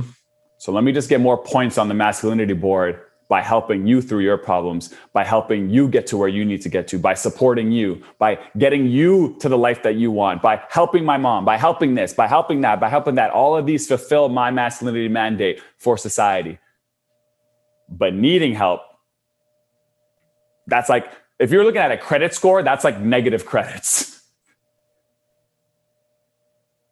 that that we see it as like every time I do something for somebody, I'm gaining a better credit score. Anytime I ask for help, that's like when you know you're looking, you're applying for a place, and they're like they have to ask for permission. They're like, hey, can we check your credit? Can we check your credit score? Because checking it means that it's going to go down a, a, couple points or it's going to shave a point, and you're not supposed to do it often, right? Mm. We almost treat life as a credit score, like as if every time I ask for help or every time I go get my credit checked, it, it's going to push me back a little bit So pick your times wisely. Don't just get your credit score checked. Because if you're at an 800 and you have to go get your credit score checked three times this year and then you go from 800 to 750, well, that number you see it as a masculinity drop. I was an 800 man last week and now I'm a 750 man because I asked for help because I checked the credit line. I checked that credit line. Stop looking at life like a credit line. Going to get it checked and asking to see where it's at or getting it approved to, so you can get more things in life, right? Because it's a great metaphor. Like if you get your credit score checked to get an apartment, you're getting something out of asking for help. Mm-hmm. Yeah, you it shaves points. Yeah, it docks whatever on your credit score, they say when you go and get it checked, right? But what are you getting by getting it checked? Something that you want, something that you need help for. I'm not just who gets their credit score Someone tell me who gets a credit score checked to get, to get it checked. Is anybody? You get it checked for a purpose, do you not? A loan that you're trying to get, uh, uh a mortgage, um, like university proof of proof of at like you, anytime you go and get your credit score checked or you need a report anytime they go and dock those whatever points that they say that they dock when you have to get it reviewed you're trying to get something for yourself so every time you go ask for help sure it may shave some points but you're bettering yourself. There's something for you in asking mm-hmm. for help. And so for me, it's like we see it as this weird, I can only do it if there's a very, very important thing that I have to get. I can't do it on a Tuesday. Like there's a limited amount of there's a limited amount of times we can check our credit. It's a limited limited amount of times you can ask for help in mm-hmm. life. And it's just a very flawed mentality. It's a very mm-hmm. flawed mentality that's backed behind a lot of evidence. That feeling, the feeling of that, the feeling as if checking, asking for help is like like getting a credit card, get, like getting a credit check or a report. That is not a make believe feeling. It's we feel like it's going down. We mm-hmm. feel like you, whatever you've built up is going to get hit a couple points by that little olive branch that you put out and this is supported by you know the provider complex feeling like you need to provide. This is supported by the men don't cry complex. This is supported by the the acknowledgement and love and excitement that comes around being self-made. Mm. this idea that being self-made is so cool and so special that being a, a solo train and doing it all by yourself is like like the ultimate gladiator. Like they are the alpha male person, is this self-made individual. How badly do I want to get a shirt that says I'm self-made? How badly do I want to tell people about my success? And then at the end be like, oh yeah, by the way, I did it all myself. No help. Nobody was around for that. How much do we love that little, little ending? Why do we love that ending? Why love the hell that. do we love that ending? Kind of sound like Kevin Kevin Hart there too. No help, nobody else, no one, just me, just I, only me. oh my, love. Yeah, literally, man. It's and the crazy part about it is there's literally nobody who's achieved levels of success or happiness or both that has not been helped. That mm-hmm. is the irony in it all. Mm-hmm. Every single person who's achieved a goddamn thing in this world has not done it by themselves. So what hypocrisy are we in right now? Like what, what, what are we? So I'm trying to be self-made, but no one who's made anything has done it by themselves. So what are we doing? What game and, are we playing, fellas? A, a, literally real life, overly dramatic example of that is the idea of, let's say, this hierarchical person who wants to control the world and dominate by going to war. Is he the front runner in leading this mission? Yes. Who's winning the war, though? The hundreds of thousands of people fighting the battle. So, what he did it alone? No, he literally did it with hundreds of thousands of people. That's how he won the war. That's how, quote, unquote, not even he, they won the war right? So that's ex- uh, a perfect example. Even when we were literally fighting for land, we still didn't do it alone. When we were fighting in war, we still never did it alone. And yet we look at those moments as hallmark moments in the history of life. Did we say one person did it? Sometimes we do. And that's the problem. This person won the war. Mm-mm. This person directed, this person navigated, this person guided, but no, that person did not win the war. That person was not the one person. Never has that ever been a moment in history where one person says, I'm going to go win this war and then went and fought 100,000 people and beat them all. Doesn't happen. Never happens. Never has had happened. But it is hilarious because then that's praise. The patriarchy praises that one person. And what ends up happening is we see the one person and we're like, look at all the things that that person did and the wars they won and the battles they fought. And it's like, yes, they did with other people. Yes, they did with consultants. Yes, they did with advisors. Some of the greatest gods in the history of all of the mythological stuff that we have seen had spiritual consultants. They never made a decision without addressing the spiritual consultant. But we don't talk about the spiritual consultant, do we? That person doesn't get no praise.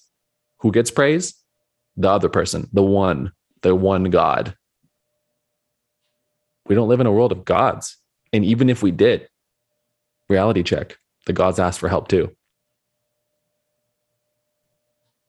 It's a crazy dynamic. But what I do recognize is what we are speaking to is obviously, you know, what I think we're kind of speaking to is we're sharing a lot of great insight. Um, what I do think we're sharing too is um, the crossing of the bridge, right? The getting over the, the crossing of the bridge. But a lot of us still are not, we're not crossing the bridge. We're hearing this information and we're still not doing it. So, from your context, from your experience, from your life, what has helped you cross the bridge? what has helped you see this this ideal that society um, to be honest with you i think is glorified the vulnerability space it's been glorified so i think that's why a lot of people are not crossing the bridge um, what has helped you say okay i see this sign this is a cool sign. Instead of telling other people this is what i'm going to do or what i'm doing i'm going to actually cross the bridge. What has helped you in that space in regards to seeking help and sharing your truth and authenticity? Unfortunately rock bottom. Mm unfortunately rock bottom. That's the that's the hard truth is that sign started looking like a one way mm.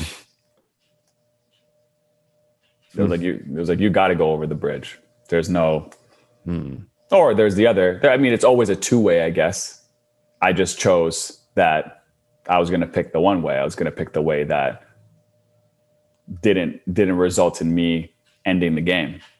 You know, I thought that, you know, the pain of going through whatever I felt I was going to have to navigate through being vulnerable and sharing my truth, you know, the challenges that would come from that path, I could deal with and manage better than, you know, the commitment level I needed to have to do the other thing. You know, and and the sad reality is is that I hate that that's my answer because I don't want people to hit rock bottom to learn this lesson. You know, mm-hmm. because because what I want to actually share is that when you have and you know that you can ask for help, when you know that you're someone who isn't carrying this this weird badge of honor to society, this weird like like as if you're going to be praised for something that like when you're not carrying that badge of honor and you you are someone who is accepted that if you are in pain and you are struggling you can ask for help it makes you dream bigger and fight harder. Because you're not playing with house money. Right? If you are someone who doesn't believe you can ask for help you'll only ever try to do things that you think you can overcome. Because you're like i'm not asking for help so I'm only going to get into my, I'm only going to get into a big enough mess that I know that I can actually clean up. Mm-hmm. Which leaves you playing small. Which leaves you playing small. Now, if that, if that doesn't land, let me put it in a metaphor. For me, traveling and, and, and moving to Toronto, even, I always knew I could go back to Winnipeg. So when you always know you can go back to somewhere, it makes the challenge of what you're going through be like, well, let's just, just just try it. Let's just do it. Let's just figure it out. I got, I got, I know I can go somewhere. So what am I, what am I running from? Mm-hmm. rock bottom is go back to Winnipeg and live with my family. That's rock bottom. That's the end. That's that's this failing. Let's do it. So worst is going to happen. Let's go to Toronto, figure it out, live there. Worst that happens, you go back to the city that you already lived in with your friends and your family, and you figure it out. Mm. Asking for help is the same blanket. It's Mhm. the same blanket. It's hey, I'm going to go out there. I'm going to try these things, and if it doesn't work out, I'm humble enough and I have the humility to say I will ask for help. Mm-hmm. Mm-hmm. You remember? Um, you ever heard that quote by David Goggins? If you want to take the island, burn the boats. No. He says that whenever he's like attacking something, he's like, if you want to take the island, burn the boats.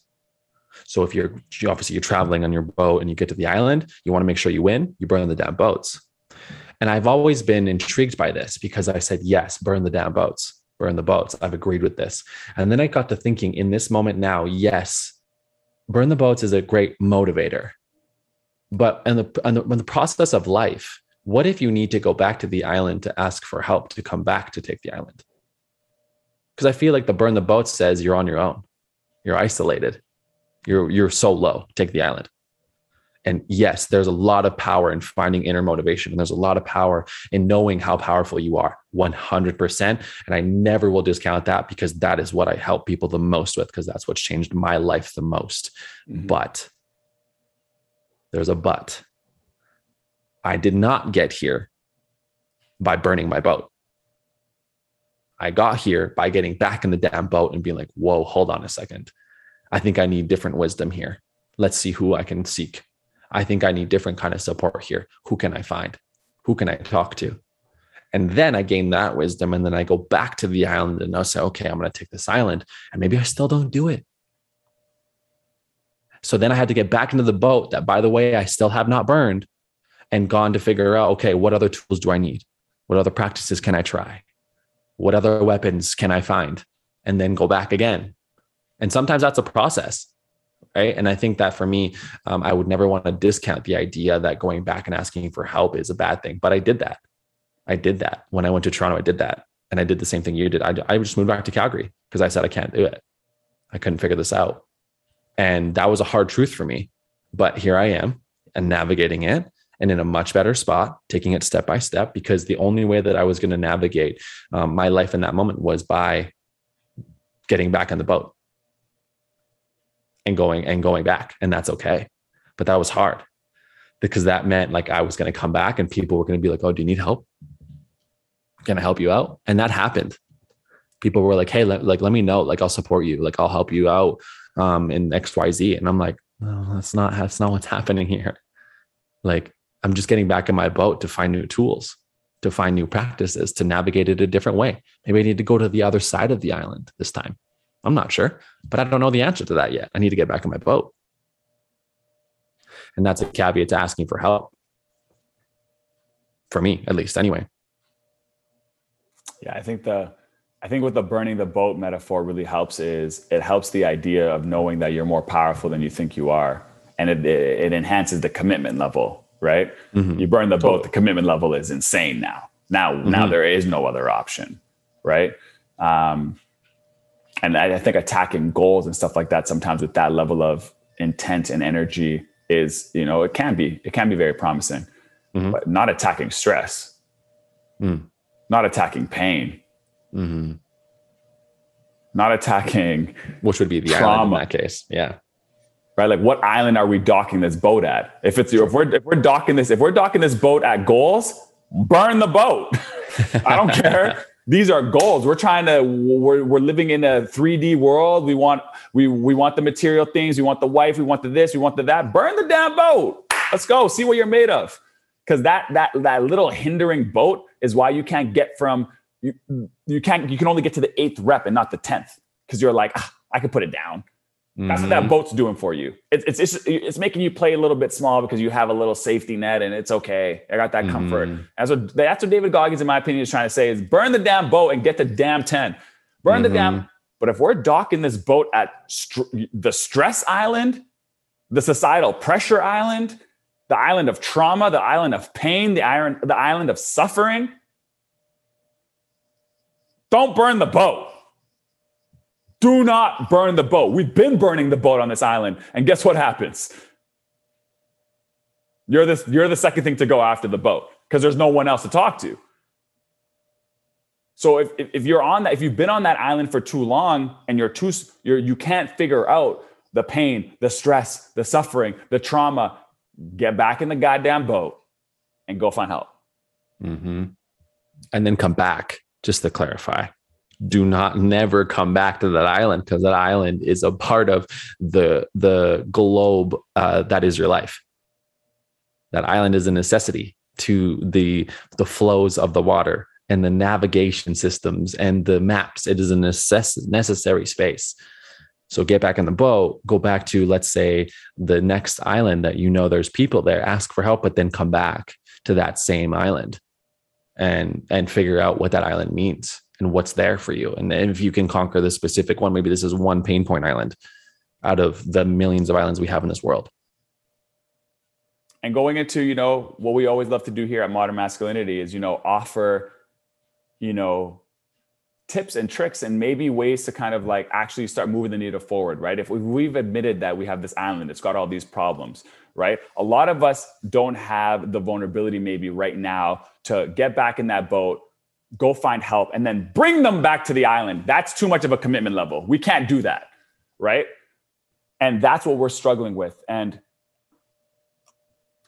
opening up vulnerability is it's just it's it's just it's just one it's just one little share at a time one share at a time find the person that you are the closest with and share a little bit of the pain that you're carrying whether it's the, pressure at work or you know that conversation with your boss that like you know you've been burdening and like you just if you talk to someone about it they could maybe give you perspective on i actually think your boss might have he has this tone but i think he has this intention. And you're only hearing the tone. You're not hearing the intention.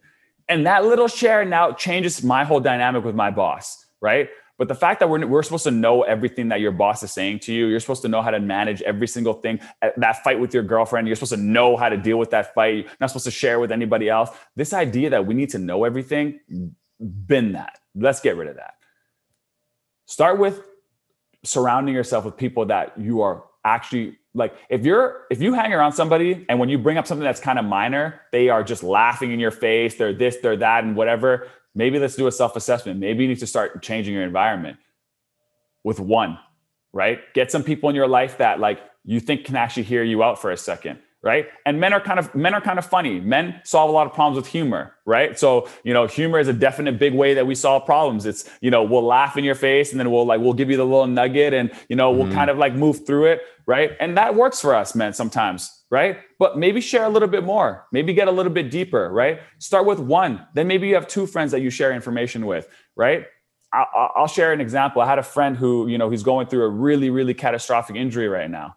Catastrophic. One of those ones that is just um, you know, I have a, I have, I have two, I have one person who's going through a catastrophic like injury that will bounce back. It's like, you know, um, and there's, there's, there, there's one of my friends who's going through a catastrophic time in life right now. Like it's, the injury is, there's there's you want to be optimistic but there's no guarantees right? Like this is not a torn achilles this is not a an mcl you know what i mean? This is it's not guaranteed that you can come back. Mcl achilles there's patterns to this. You can come back from those things. And both these friends i've learned from my experience with my first friend you know the one that has the injury that necessarily there is no guarantee that he'll be able to come back from it. And he has to just be optimistic. And he has to you know from that experience what i've what i learned is now when my second friend got injured through an injury that i know he's going to be able to come back from and i know he's going to be able to bounce back he's going to be strong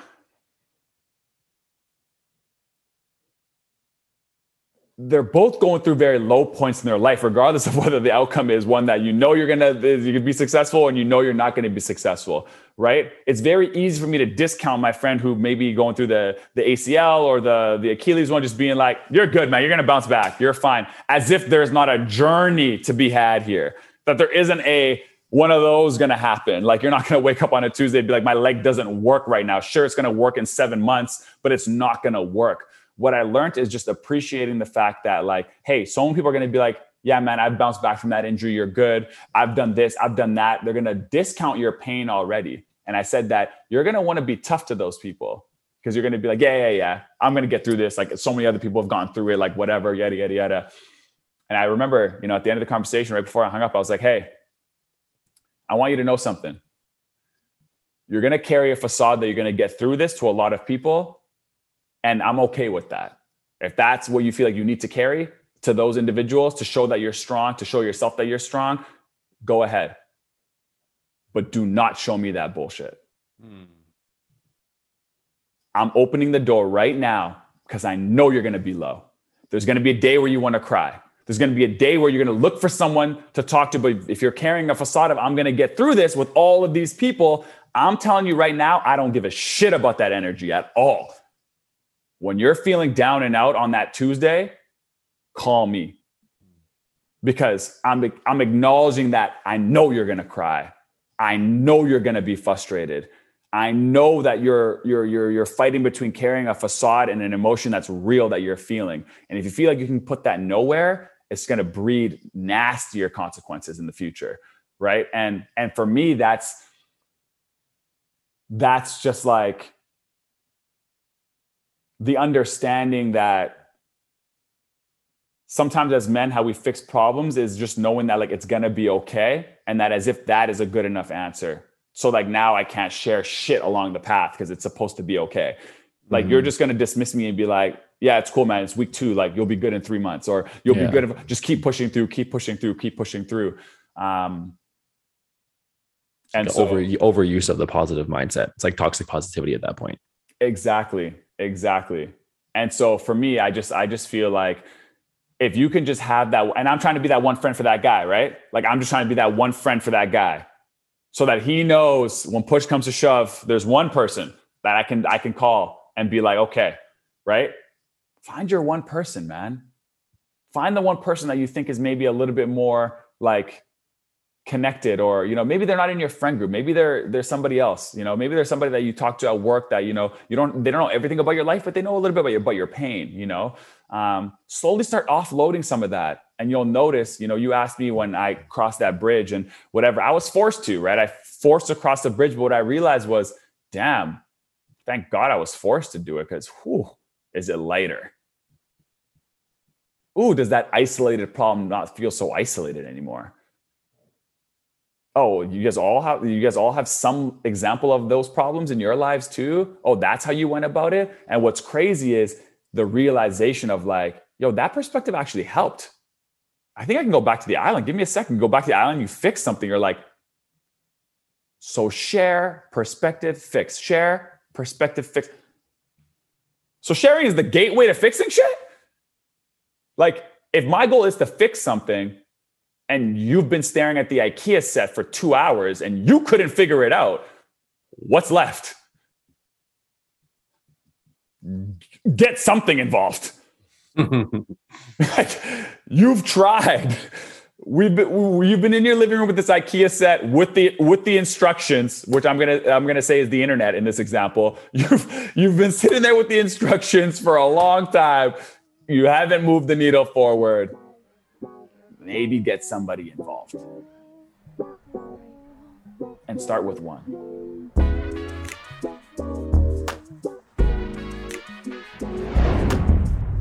So, in the context of asking for help and getting support and kind of removing this idea that we have to isolate ourselves in order to navigate what it all looks like, I think that that's definitely a common narrative that I've lived with is that I'll just isolate myself until it's all fixed and eventually the feelings pass. Instead of actually addressing the feelings i just I, I, basically just pretend like they're not there until they aren't there. And you know the idea that the body keeps score definitely comes into play there where it's like how much i wonder am i hurting my body in this process? Mm-hmm. so fascinating. But to kind of tie the conversation uh, beautifully to a close what we want to share now is just kind of how we've navigated this because we both have different journeys and we know all of you listening have different journeys as well.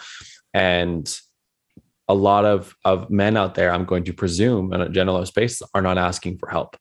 And while that doesn't mean that you always have to ask for help there are things that you can definitely navigate on your own and that's beautiful. The reference of what island are you landing on is a beautiful context of where you may need support and then that's it's okay. And so uh, i'll start with i guess the takeaways from the conversation the rule of nuggets or, or the the process that i've really taken is what i've recognized about asking for help is that it lands in a much bigger context than just the big things. There's there's a, a larger lens. There's a there's a bigger lens for me in that there will be a moment just in my day where i will say into myself oh like i need help in this moment. And what i won't do is honor that.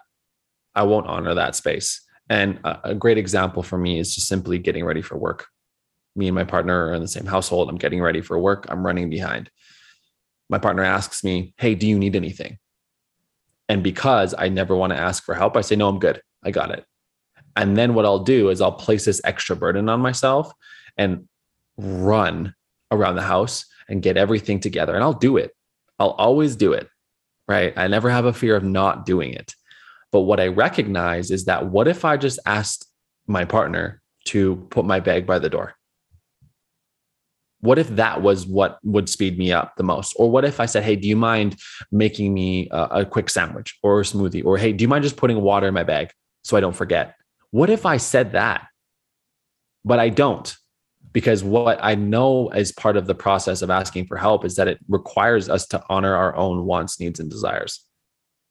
And that is hard to do. And i know for me is hard to do is is honoring that about myself is honoring that. In this moment if i ask for help that could really support me. In that tiny minute so we're not just talking about asking for support in the mental health space. I think what the world has done is made that obvious but what i recognize is that when i do those little moments of asking for help that have nothing to do with my bigger pain issues or traumas or mental health it actually makes me feel more empowered to then eventually get to the place where i'm like hey okay here's my emotion now because I I asked for support here and you provided a safe space. That makes me feel like there might be a safe space for bigger things that I'm navigating. So it's my biggest takeaway that I've recognized is it's just it's patience. It's patience in knowing that it's going to take practice. It's patience in the practice. And as men, we don't practice it and but yet expect that we're going to be perfect at it. And that unfortunately is not going to align with who we are. It's going to require us to do the little moments each and every day of recognizing, okay, what's my truth right now? What's my truth right now? And if you don't share it, that's okay in that moment, but recognize what's my truth right now. And then as we navigate that, what we do is we finally self discover. We finally see who we are. We finally allow ourselves to be who we are by the self discovery process of, oh, my truth right now is I could use help. I'm not going to ask for it because I'm not comfortable yet with that. But the truth of the nature is I could I could use some help right now. And even just that acknowledgement says, whoa, interesting. I didn't know that about myself. I didn't know that there's pieces of my life that I could need help with, but I recognize that feeling and then go from there and navigate. Okay, I'll ask for, hey, can you grab me a cup of water? Because you're in the kitchen. That's a need. That's a want. And what, like I said, that does is that tiny practice makes you feel more comfortable with asking for bigger help. So that's my biggest takeaway. And that's my biggest nugget from this conversation and my own personal life. What about yours? Nice. One thing I really liked about what you shared there, and you and you said it in, in, a, in a sentence is, what if I asked for that smoothie or asked for that bag in front of the door, and quite literally would actually speed me up hear the positive and ask you see the, the speed me up that doesn't sound like a hinder to me right asking for a little bit of help can speed you up can make you better mm-hmm. And what, what we're wired to think is that like we we we put the burden on a pedestal and we put the asking for help on a low end. Mm-hmm. and really it's really being able to speed yourself up allows you to do more things right? It allows you to become more. It allows you to like you can be more efficient. Like if you mm. just ask for a little bit of help and it could speed you up. And that's a, that's an example of getting ready. Imagine you did that with mm. some bigger things imagine you did that right. with some some bigger maybe maybe you're about to go through a five year stretch of like a lot of pain and trauma that could be cut down to two by asking for help. Right. In the speed up example you're giving, you're talking about maybe 15 minutes, a 20 minute. Like you're, you're talking about going, like, I got to be out of here in 30 minutes. You're speeding me up by 15 minutes. That's great. Amplify that by years and add trauma. You've been carrying, you've been burdening this torch for 15 years. What if I told you could have been five? And so for me, asking for help is just one of those things where the thing that I, the, the thing that, you know, I think that I'm going to take the, the most away from asking for help is that asking for help allows you to have another option for the, the problems that you're going through. It gives you another option, right? We talk about the fact that being having your back against the wall, being being sometimes being a man, you realize like the door right we see the option of ask for help and the door looks like it's like it's a chain fence like as mm. if you actually can't do it even though it's an option like it's it's always an option but what we what we lack to see is that like that option looks like a chain fence to us like and so we pick the one that's like and for some people maybe suicide ideation and depression is like the door looks wide open. There's not even there's not even a there's not even a chain. There's nothing. It's like a door that's wide open. It's like choose this door, or ask for help, and it's like frick it. I'm going down. That door looks way less complicated, you know. And I want us to start looking at that that chained fence door, that door that looks like it's like not that has so many things that you got to overcome and fight. The battle of getting all those chains down all benefit you they all benefit you. The challenge of actually going through that door finally, all benefit you. They speed you up. Mm. And so I, I, think, I think my biggest takeaway from the conversation, to be honest, was, you know, um, the coming in and not coming out. Mm. I really, really enjoyed that. I think that that is such a great way to think about it. You know, someone is letting you come in and not letting you come out you know um, i like that switch um, i think just in terms of like this topic and stuff like that i think i think as, as, as men we often are mentality seekers right if, if you are someone who believes in the mamba mentality for example or the lone wolf mentality sometimes we go too deep down the rabbit hole of those mentalities right you think kobe bryant doesn't ask for help like you think he has the Mamba mentality, yes, but that's not everything that makes him who he is. He's also the first person willing to pick up the phone and call somebody when he's like has a question. He's curious, he's intuitive, he asks for help when he needs to. Right? He wanted to work on his footwork one year and he he he he he, he joined tap dancing classes in the off season to get better at his craft the real Mamba mentality is knowing that I am not good at this. I'm going to go seek some help in this because I want to be good at it. Right? It's the real, the real Mamba mentality, the real lone wolf mentality is when you know what you want, you go after it. When you don't, you ask for help. And so for me, it's sometimes the mentalities that we take on and that we're trying to fulfill are the same ones that are breaking us down. So understand what island is this boat docked at, mm. and understand what mentality you need to deploy on that island. Mm-hmm. And life isn't a one size fits all mentality. Not everything is. This is the mentality I have for my work. So this is the mentality I carry in my relationship. This is the mentality I have for this. This is the mentality I carry for this. Diversify your mentalities. Mm-hmm. And understand that asking for help is an opportunity to let somebody in and it's an opportunity to see how you see things in a different way. It's not an opportunity to be perceived as weak or perceived as less than, or at the end of the day, human. Get used to the term human. Now go about life. I'm a human. Now go about life. Not I'm a human and then I'm a man, so I can't talk about these things. No, no, no, I'm a human. And work through that. And then taking your advice there, find the small opportunities to share and let them lead into the big ones. And then find the, the find the group of people that you think you can share with and share with those people. Mm-hmm. Would you would you argue that Mike Tyson is a is a bad man? Would you argue that Mike Tyson is a is a bad man? Like he's he's he's No. He's a like uh, in terms of like fighting. Like he's like he's a you don't want to mess with Mike Oh. Tyson. Mike Tyson is he's a bad man. Like back in his prime, Yeah, you're not yes, messing with him. Has he ever shown up to the ring without a corner? No. Has he ever has he ever shown up without a coach or like why why didn't Mike Tyson go into the ring by himself? Even when he had that fight with Jake Paul, he had a coach in his corner, hyping him up, getting him ready. Same thing. How many years later? Exact same thing. Still someone in his corner. So stop. I say that to say, have a corner. It's not not cool to not have a corner.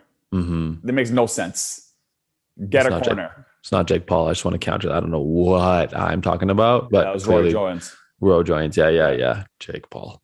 Um, yes, absolutely. And something just came to my mind. Uh, there was a post the other day that said that I, it was polarizing and I hated it. It said, sometimes the burden of the masculine is to suffer in silence. And I'm going to be honest with you, I aggressively disagree. And this ties into this conversation. There's this idea that in order to process your feelings and to process things without sharing first and to allow a smooth conversation is always the right way. Mm-mm. I think that we are chasing comfort at that point. And in the space of aggressive discomfort, chasing comfort's not the right way to go. And I think, to be honest with you, chasing comfort is almost never the right way to go. So, in this context of the idea of suffering in silence, yes, you have the ability to process your thoughts inside 100%. But this, the, the suffering is a choice if you are going to suffer, it's because you're feeding the pessimism, you're feeding the storyline that's playing out, you're feeding it, you're giving it ammo, and therefore you are suffering because you are the one that's causing it. But you can process thoughts and not suffer. You can process the feelings and not suffer. Just because it's discomfort does not equal suffering. Just because you feel it in your body does not mean you're suffering. It just means you're feeling it in your body. And just to recognize that does not mean you're you're feeding the suffering. It just means you're recognizing. Honor the feeling. And the, some of the biggest work that I, I enjoy and I appreciate and I'm a part of is embodiment, is recognizing the body's going to tell you more than your mind does. So who are you listening to? Your mind or your body? The mind will be a story and the, the body will be the truth. So when you're sharing your experience, it's less about, you know, f- sharing the depth of the storyline that sent it, it because you fed that. It's my body is feeling this and this is what I'm interpreting. Simple as that. That's the reality. Yes, the mind's going to want to go somewhere else, but you feed that and you're just feeding the beast. You're feeding the monster. You're feeding the the the other side of the psychosis that um, just wants to be protected. So it will fight to protect you. And what we're saying is you're still protected, even if you share. You're still protected. You're still safe. That will never change. But just know that you don't have to suffer in silence. And there are people like us here in this podcast, Anwar and I. We're here for you. The idea of of being alone is false, and has always been false. You are never alone, and that's a statement that I know is is over overshared, but it is the the truth of the reality is that you message one of us and we're there for you. You message any of the people in the Tethr app that sponsor us, they're there for you. People will always listen, but like Anwar said, find one, and then you can find more. But find one. What's up, everybody? Thank you for tuning in to another episode of the Modern Masculinity Podcast. I hope you enjoyed this episode, and we invite you to join us next week as we put out content every single Wednesday. Our goal with this platform is to create a community to support men on their journey of becoming conscious kings. And in saying so, if you took any value out of this episode or previous episodes, please share, download, subscribe, and if you're feeling really up to it, go ahead and leave a review. You can follow us at Modern Masculinity. Remember that it's with a K, not a C, to represent the mask that we wear. And like always, thank you for listening, and we'll see you next week.